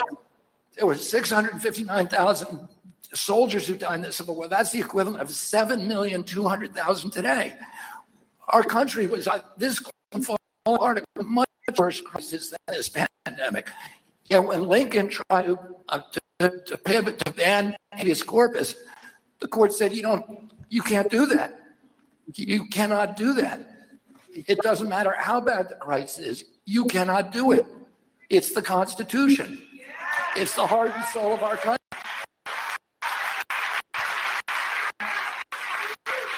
Now, President Trump said, well, these bureaucrats came at him from every side and they were all telling him he had to do that. He had the right instincts. He knew that he shouldn't have closed down the country. but he did it. He got rolled by bureaucracy. And I'm going to tell you a quick story.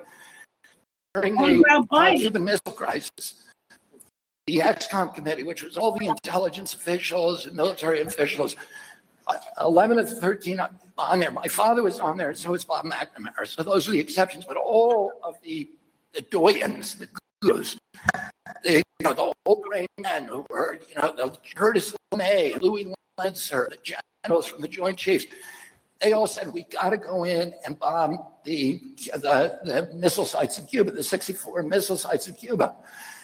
And my uncle said to him, well, wait a minute, what happened? Who, who's on the gun crews? Are those Cubans or are those Russians? And they said, we don't know. And he said, well, if they're Russians and we kill Russians, isn't Russia then going to have to go into Berlin? And they were like, oh, we don't think they'll do that. My uncle said, I want to see the aerial photographs. And looked at the photographs. And he said, who has, on, on the Cuban side, who has, who gives permission to fire? Does it come from Russia? Does it come from Fidel? Does it come from the individual gun crews? Because if it comes from Fidel, he's going to fire them. If it comes from the individual gun crews, then you're putting the fate of the world in the hands of the commanders, 64 men. They didn't know. So he said, We're not doing it. And he did something else. And all I'm saying is, you need a president at this time in history who can stand up to his bureaucracy.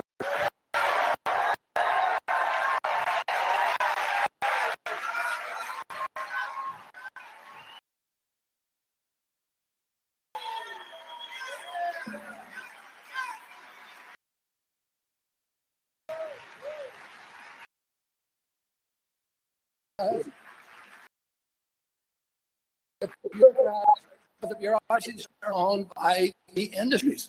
I'm talking about, you know, NIH and EPA and CDC and FDA and uh, the, the U and uh, DOT. A train track wreck would not have happened in East Palestine except we have a captive agency at DOT. Our food is terrible because the food companies and the pesticide companies own USDA. We're in constant wars because the military industrial complex, the big contractors own CIA. Now, I want to make this clear. I do not believe that everybody at the CIA is a person. My, my daughter-in-law, Amaryllis, who is, is who is one of the top officers on this campaign, spent her entire career as a clandestine agent for the CIA uh, as a spy in the weapons of mass destruction program in some of the most dangerous parts of the earth. And I have never met anybody with such courage. And that's how most of the 22,000 people at CIA are. They're people who are patriots, they're people who are good public servants, and they're people of enormous courage and idealism. And that's the same with most of our agencies. The problem is the people who end up rising in those agencies generally are people who are in the tank industry and uh, and that's how they get up there. And you know, one of the that I can do, I think, better than any other political candidate is I know how to fix them because I've spent so much time litigating and studying these agencies. Now, I I want to talk about one last. I we do two two little subjects.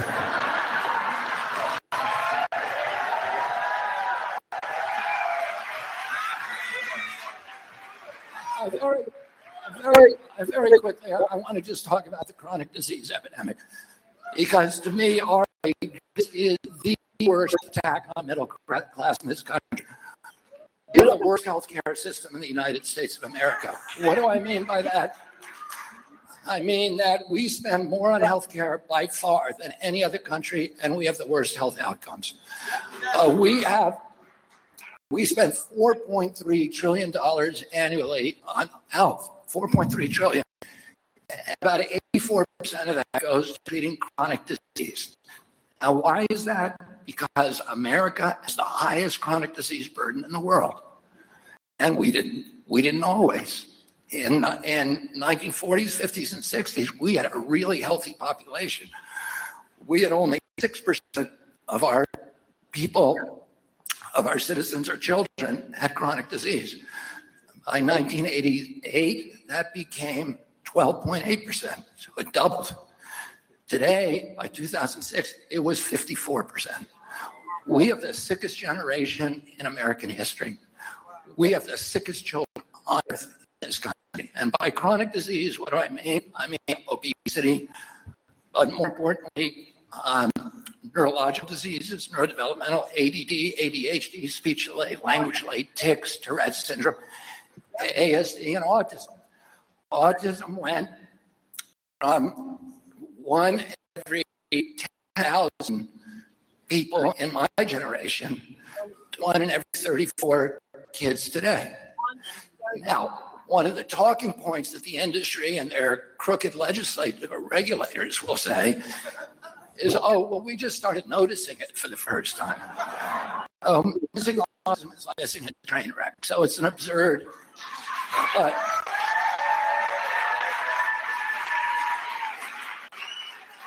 but more importantly, there is study after study after study that shows that this is not that this epidemic is is not the result of changing diagnostic criteria. It is not the result of better recognition. It is an epidemic. And it's common sense because if it was changing diagnostic criteria, you'd see people my age with full blown autism, 69 years old. I have never seen somebody my age with autism. I mean, stimming, toe walking, head banging, non-verbal, non-toilet trained.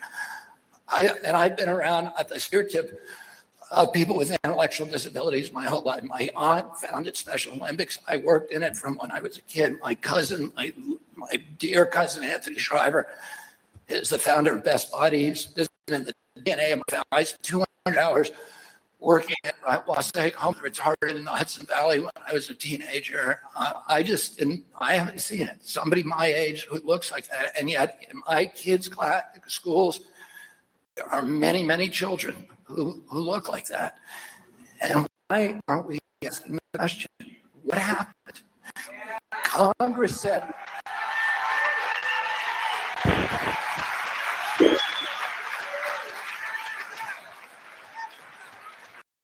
Congress, and by the way, there's a report that came out a couple of weeks ago um, that shows the cost of autism alone the American economy will be just of caring for people as, as this group now ages. It will be a trillion dollars a year by 2040. Oh, the uh, Congress said to the EPA, tell us what year the epidemic began. And EPA is a captive agency, but it's captive by the oil, coal, and pesticide industry, not by pharma. So it actually came out with an honest study. And EPA said it's a red line 1989. Oh, something happened in 1989, and we know that it is an environmental insult. Change cause dynamics. And the only thing is, we just have to figure out what it is. There's a limited number of cul- culprits of, of chemical toxins that became ubiquitous around 1989. And, and so, you know, that's that's something that NIH is a $42 billion budget. And by the way, it wasn't just those neurological disorders started and all these autoimmune diseases started. If you're my age, you never saw anybody with rheumatoid arthritis or juvenile diabetes when you were younger. The allergic diseases, food allergies, peanut allergies, um, and eczema, anaphylaxis, which are ubiquitous, are 27% of our, our school budgets are now going to special education. This is crippling to the middle class in this country. And we need to figure out what it is. And I, I can tell you this. When I am the president of the United States, I am going to end the chronic disease epidemic in this country.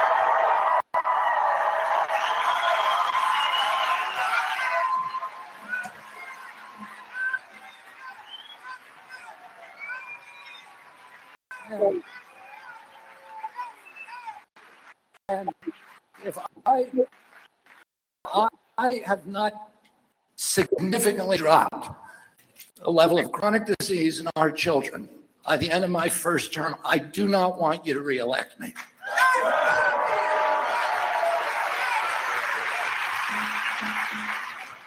Oh. I'm going to talk about one last subject, and it's a, it's a big one, so settle down. Uh, uh I, I want to talk about the war in Ukraine. And we need to have a national conversation about this war. We need to have, I'm sure, we need to have a mature conversation that allows for nuance and that allows for complexity. And we need to do it respectfully. We can't be telling one side that they're Nazis and the other side that they love Putin. Everybody in this country loves our country. And we have to respect differences of opinion and we have to respect the people's capacity to ask questions. And, um, you know, some of the issues that we need to talk about is number one is is this war in the U.S. national interest? We just need to isolate that question. Is it in the U.S. national interest? And there are, some of the leading pangerums of uh, most respected people in um, in uh, of our national diplomats. Let's say Henry Kissinger, Jack Matlock, Larry Wilkerson, who's you know, Colin Powell's chief of staff. They all have said definitively, if you just want to ask, is it in our national interest? It is not. It's not in America's national interest to push Russia closer to China. That is cataclysm. Number two, it's not in our national interest to do something that could involve us in a nuclear exchange with a country that has more nuclear weapons than us.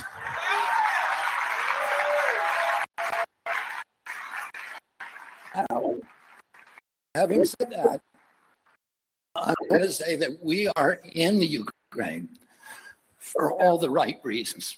We are there because we are a good people. And, you know, Abraham Lincoln said, America is a great nation because we're a good nation. And we continue to be a good people. And we are there because of our compassion, the Ukrainian people who have been brutalized, who've been illegally invaded, and have shown extraordinary valor and courage defending their country and defending you know their families and their beliefs and their liberties and their independence. Things that america have in mind. My own son Conor i'm very very proud that Conor joined the foreign legion and fought in the ukraine and during the kharkiv offensive as a machine gunner for a special forces group. And,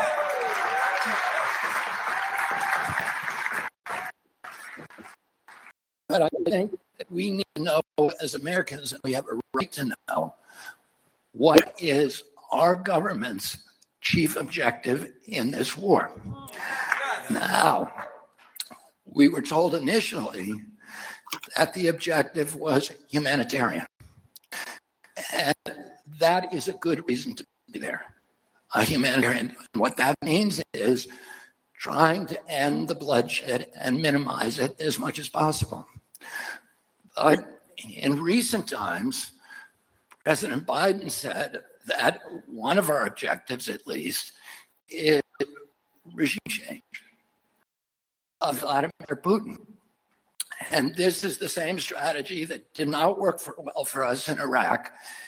And it's many of the same people who are around the neocons, who are around uh, uh, President Biden, who have been talking about that for a long time and engaged in uh, geopolitical machinations in the Ukraine since 2014. And then uh, President Biden's Secretary of Defense, Lloyd Austin, validated President Biden's statement by saying that our objective in the Ukraine is to exhaust and degrade the Russian army so they're incapable of having battles anywhere else in the world. Now, and indeed, many of the steps that we've taken in the Ukraine have seemed to indicate that our interest is in prolonging the war rather than shortening it. So if those are our objectives, to have regime change and exhaust the Russians, that is completely antithetical to a humanitarian mission.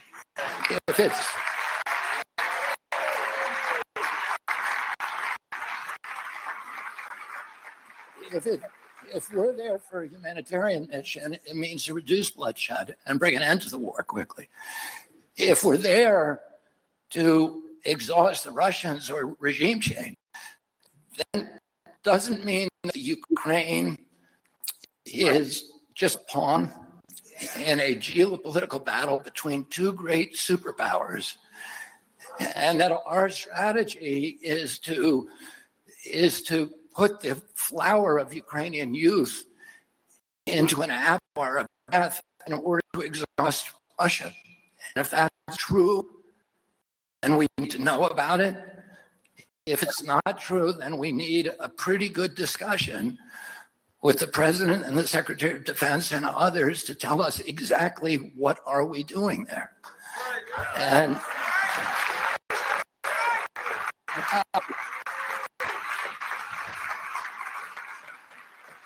I want to talk just a little about some of the causes of the war. We've now committed 113 billion dollars to the Ukraine. For, for reference, the entire budget Uh, of EPA is 12 billion. The budget of CDC is 11 billion. We have 57% of Americans. We have a crisis here. We have a war on the poor. 57% of Americans cannot put their hand on $1,000 if they have an emergency. One quarter of Americans are hungry. We have 1.5 million veterans living below the poverty line, we have 33,000 veterans who are homeless. We have 27 veterans, 23 veterans a day who are killing themselves. The war on the poor is a blood war. I'm going to introduce you to a friend of mine, an old friend, Keith Amato. Can you stand?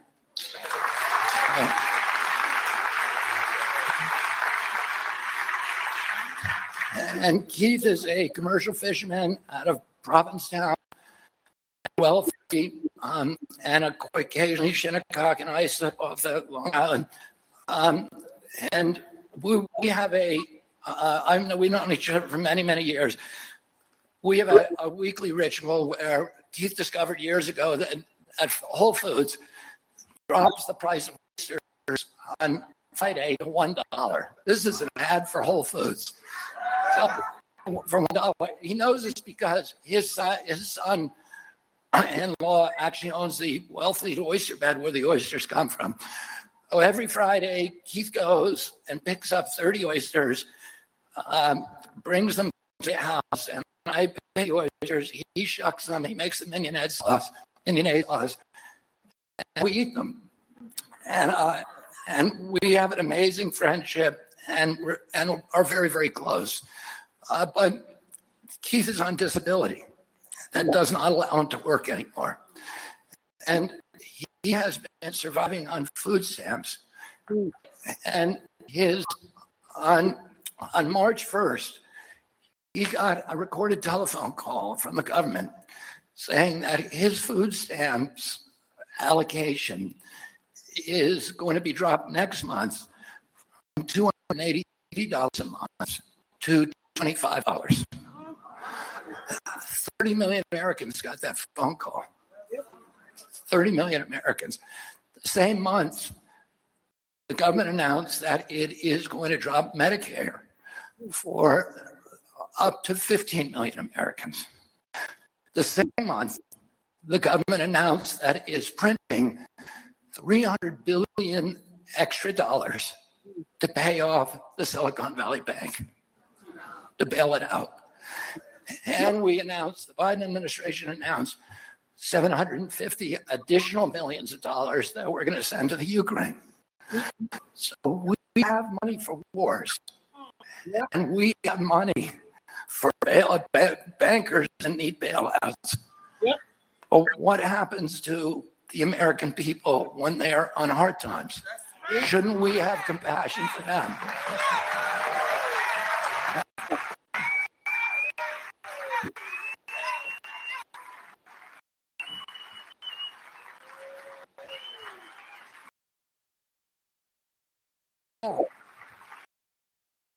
Okay, so let's look at some math. We're borrowing $6 billion a day, our government.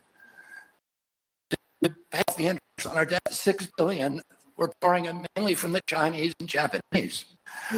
In order to pay for the wars and the bailouts and the lockdowns. Now, the wars in Iraq and after its aftermath cost us $8 trillion. 8 trillion. We spent 16 trillion on the lockdown. That's $24 trillion. Does anybody wonder why we don't have a middle class in this country anymore? So we, how do we get this money? Well, we're borrowing it as fast as we can from the Japanese and the Chinese, which is not a good thing. But the other thing is we're just spending it. Between 1900 and 2008, we've been printed a trillion dollars. That was all the money we printed in a century. Between 2008 and today, we've printed 10 trillion. 10 centuries worth of wealth to pay for bailouts and lockdowns. We're just money. And what happens to what, how does that pay off? Through inflation. And inflation is a tax on the poor. Oh, Keith, Keith had his, his food stamp checks uh, dropped to twenty-five dollars. You try going shopping on twenty-five dollars. Uh, you, you, uh, you have to be crazy to think that is going to you're going to survive a week on twenty-five dollars a day. Oh, he's spending twenty-five dollars on food. They got his food stamps to pay the inflation. His food has doubled over the past two years. And for basic food foodstuffs like chicken, dairy, and milk, it's gone up 78%. Uh, we are starving American people and we are cutting them off from the from the kind of aid that we should be giving that we're instead spending on being the policeman of the world. We have 800 bases around the world now. We have uh, we spend $800 billion, $880 billion a year on our military. We were supposed to get a piece of it. After the Soviet Union collapsed, we were supposed to go from 6 billion to 2 billion. That was a peace dividend. And Then we were going to spend the rest, bring it home and build schools and infrastructure. Instead, we've made up a bunch of foreign enemies and different enemies and things that we got to do to spend more money. The military industrial complex and the intelligence agencies are telling us instead of it to two, we raised it to 8.8. That's where we are. This is this is what's happening. You know, if you go back to the beginning of our history, our founders made so many clear warnings against Americans getting involved in foreign wars because they said um, it is and being trying to be an imperium abroad is going to destroy democracy at home. It is going to turn us into a embarrassing state, a national security state, and a surveillance state. They said it's and the, the two are inconsistent. You cannot be an imperial nation abroad and a democracy at home. And um, my uh, and Quincy Adams really spoke for all of the framers when he said, "America goes not abroad in search of monsters to destroy." It is it's something we cannot afford to do in our country. My grandfather Joseph Kennedy said, "Well, we should, we we need to build fortress fortress America. We need to arm ourselves to the teeth at home, and then and make ourselves too expensive to conquer, and then build our economy because the economy is the source of strength, not bullets and weapons. It's having a strong economy, a strong middle class." Dwight, Eisenhower warned against military industrial complex and that it, would democracy. My father died in his campaign against the Vietnam War. Uh, Martin Luther King wrote with the civil rights movement on Vietnam, and he said, "This has got to be our priority." because you don't you're not seeing that there's a direct link between poverty at home and war poverty and violence and oppression at home and war abroad you cannot separate them as long as we're making war as long as our major exports are weapons in war we will never have a middle class in this country and my uncle president kennedy that, that told his friend Ben Bradlee, he said, uh, uh, Bradlee asked him, What do you want on your gravestone? What's your epithet? And he said he kept the peace. That's what he wanted. He said the principal job of every president of the United States was to keep our country out of war. And he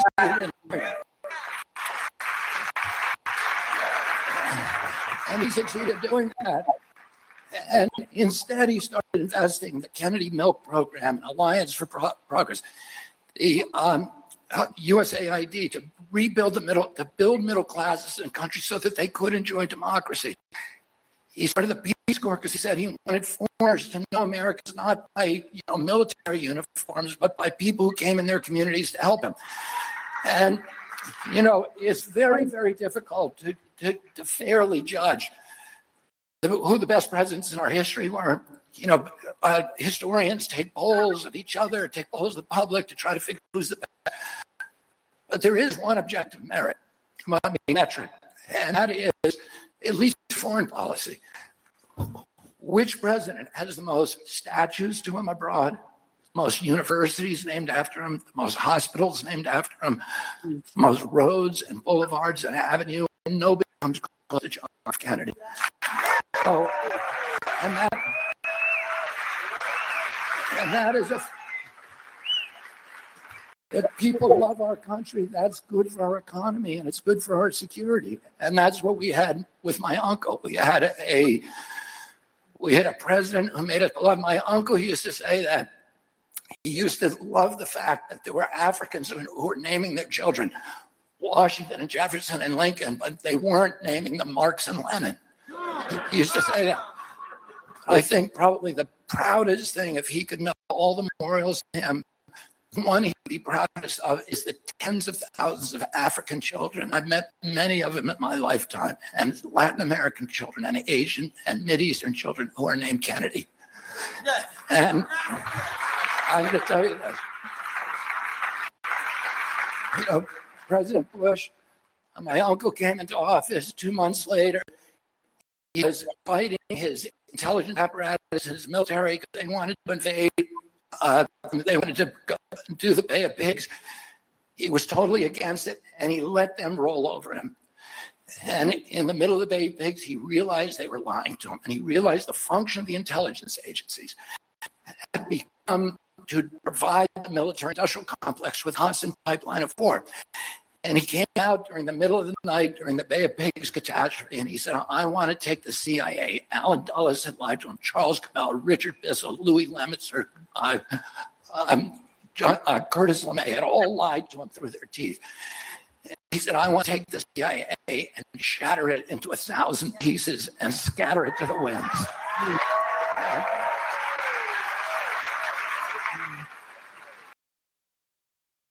And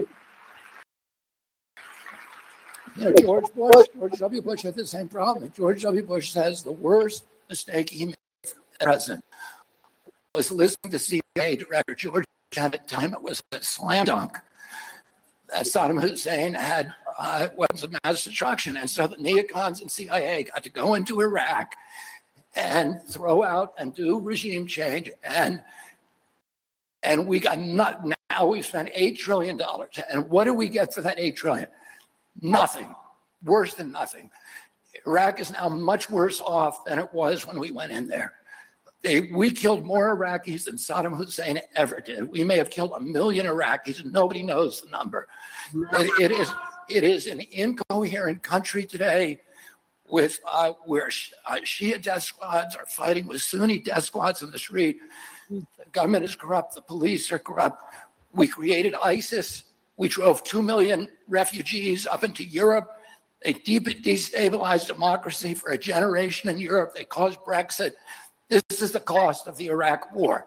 $8 trillion there, 16 trillion for the lockdowns, 24 trillion, nothing to show except a devastated middle class in the United States of America, and we need to put an end to that.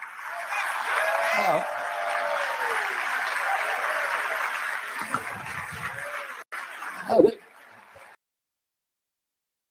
you know, our strategy in this country has been to use military weapons to project power, military force to project power around the world. And that's how, you know, our strategy to control the world. The Chinese did something different. They adopted my uncle's philosophy and strategy, which is they, the eight trillion, well, we were spending eight trillion owning bridges, ports, roads, and hospitals. They were spending eight trillion building bridges, roads, ports, and hospitals. And they are now displacing us as trade partners. Most of the African nations, Latin America, Brazil, just switched to Chinese currency away from the dollar. Saudi Arabia just switched away from the dollar. Oh, these are.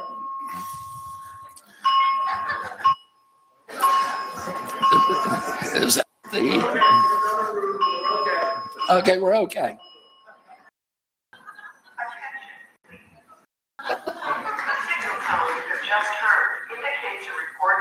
Emergency in this building. I'm being told by Gavin de Becker that there is no emergency that affects us.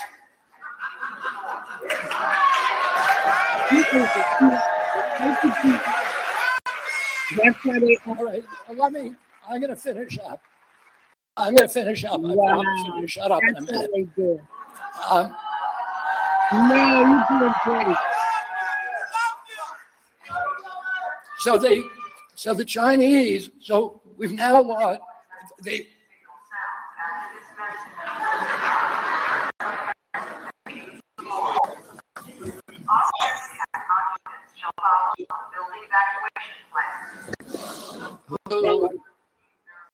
That is such hassle.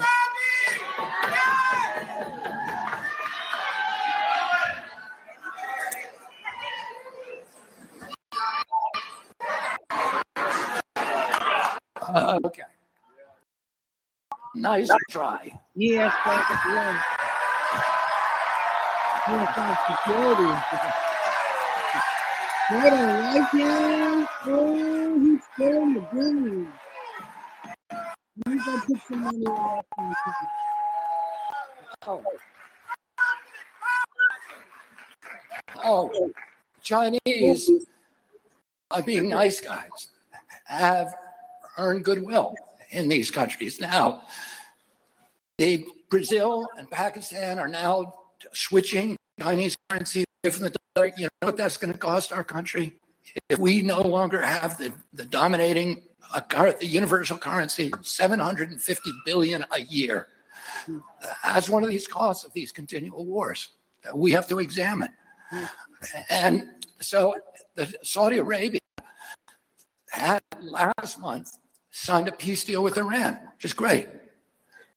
Uh, but Saudi Arabia was our biggest investment. They are our number one ally. The whole key to U.S. strategy was called the Shia Crescent. That Saudi Arabia would be the keystone, and then we'd have Abu and Qatar and Oman and the Emirates and Lebanon all the way up Syria on both sides, creating a bulwark against, and Iraq, of course, creating a bulwark against um, Iranian expansion, which was our key objective in the Middle East. Well, guess what? The Chinese just brokered peace deal between Iran and Saudi Arabia. Our entire policy has collapsed. We no longer have a coherent foreign policy. And Iraq, I mean, um, Mohammed bin Salman said not only this, two weeks ago, he lowered oil production during a US recession. It was like a, a slap in the United States face. And then he said it out loud three days ago. We don't care what the United States thinks anymore. So we've put trillions and trillions of dollars into that those nations this strategy, the entire American empire just folded. Iran, Iraq, which we went to war of, is now a proxy state of Iran. Our entire strategy in the Mideast has utterly collapsed, and our economy is going to follow if we don't do something fast. And I'm going to bring the troops home, and I am going to start. I'm going to close the bases, and I'm going to start investing in the United States middle class in our country. And I'm going to make us an exemplary democracy again. I want to say one final thing, which is I had to put my cards on the table. I am not. I'm not an ideal presidential candidate for for normal times. I I'm not one of these people who've spent their life saying I got to be really careful because one day I'm going to be in the White House.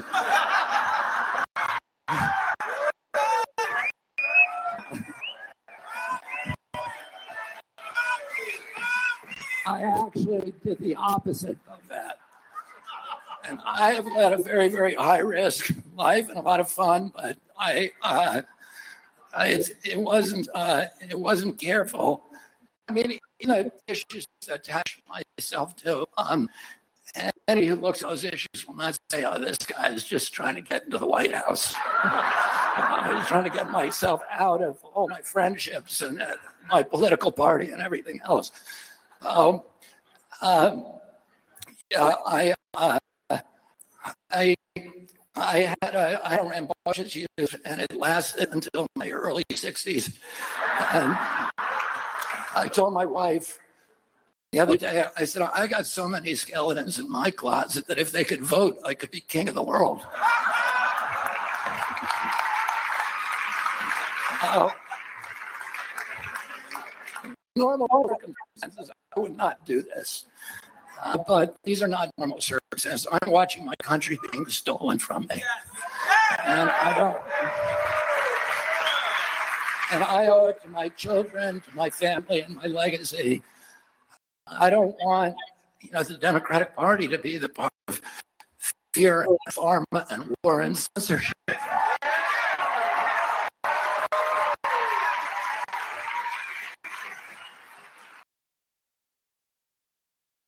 We, we have to be more than just neocons with woke bobbleheads.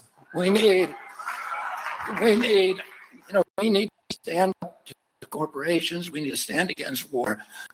We need to, um, we need to put our children first. We need to stop listening to the large corporation. In many ways, I, and, and that's what a Kennedy Democrat is. And we need to bring this party back to the party of FDR, of JFK, of Martin Luther King and, and those values.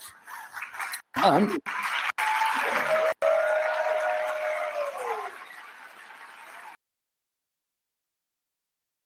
in, in many ways, I have spent my lifetime preparing for this office because I've spent so much time suing these, uh, uh, you know, the agencies. I know the agencies. I know, how NIH works, how CDC works, how FDA works, EPA. And Michael Baum, who's sitting here in the front row, is my law partner, who was one of the lead attorneys with uh, with Brent Wisner on the, you know, on our Monsanto case. Um, when we got the Monsanto papers, we realized that we found emails that showed that the head of the pesticide division the EPA was secretly working for Monsanto for forever. And um, and and that's true in all of these agencies. And most politicians, when they come in, um, they want to, you know, they sincerely want to fix the agencies. They want to fix the government. They want to drain the swamp. But they get in there and they don't they don't know what to do with these sprawling bureaucracies, 30, 40,000 people and their own culture and their own history and people in there forever. And it's really hard to change that. So rather than do that, they concentrate on another agenda and they put somebody safe to run that agency. You know, uh, President uh, Trump brought uh, Scott Gottlieb in. He took a President Trump took a million dollars from Pfizer and then appointed a guy essentially Pfizer lobby. So he was a business partner of Pfizer to run agency. And then he, of course, made $88 billion for Pfizer on one vaccine and then left to join Pfizer's board. That's not draining the swamp. That is the swamp. And and, you know, Fred, President Biden, it's the same thing. I look, I know Pete Buttigieg. I like Pete Buttigieg. He's a friend of my family's. I, my son uh, campaigned for him, was part of his campaign last time around. So, and I, you know, I, I can, but I know I can, I can tell you with an almost certainty that he did not go to DOT saying, you know, God darn it, I'm going to fix the railroads and I'm going to end the corruption. Um, uh, most of these people go in because they're safe and they're going to be good to talk to us on Sunday morning, but they don't really want to go in and they don't know how to go in and really make big changes in those agencies that can make waves and maybe cause problems with the president. So they get somebody safe. Ralph Reed used to describe those people. He said they were people who get the joke. And I, I you know, I get the joke. I don't think it's funny. And uh,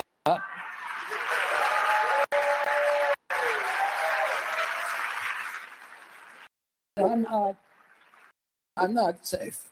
No, I'm not safe. The vested interest unsafe. My job is to keep you safe, and that's what I'm gonna do. My dad, when, whenever we travel, my father would take us to um, the Indian reservations, wherever we landed. We go, whether we were in Utah or New Mexico, go to um, or, or uh, a Navajo reservation. We go with, um, in upstate New York to the Mohawk reservation, all around the country. He would always, when we got to the airport, he would want to go there. Um, and he'd take us there. He, he, he loved going to Appalachia. His favorite place in the world was Beds, Bedford, Stuyvesant, one of the poorest neighborhoods in Brooklyn. I was on a Bedford Stuyvesant restoration on the board for 20 years. Um, he would take us to Harlem when we were kids, little kids. He would put us, or to Appalachia, to the, the, to the white mining communities in Appalachia. He would put us in a station wagon and he would drive us to Southeast Washington. And we would go to the playgrounds there and talk to people. And my father would say to us, my father, when he came back one time from the Delta, he said, we were all at the dinner table when he came in, and I was in a our paper today. That was smaller than this dining room. There were two families living there, and the, the children get one meal a day. And when you get older, I want you to help those people. And when we would go into Southeast Washington or Appalachia, would say, these are your people. These are Kennedy people. He said, the other people, the, the big shots, the corporations, the millionaires don't need the Kennedys. They have lobbyists, they have PR firms, they have lawyers. And he said, These are your people, and these are the people you need to spend your life helping. And I'm president for those people. You're going to take this country. You give me a piece of ground and a sword, and I am going to take back this country with your help, the help of all the homeless Republicans, the Democrats, and independents, for Americans first.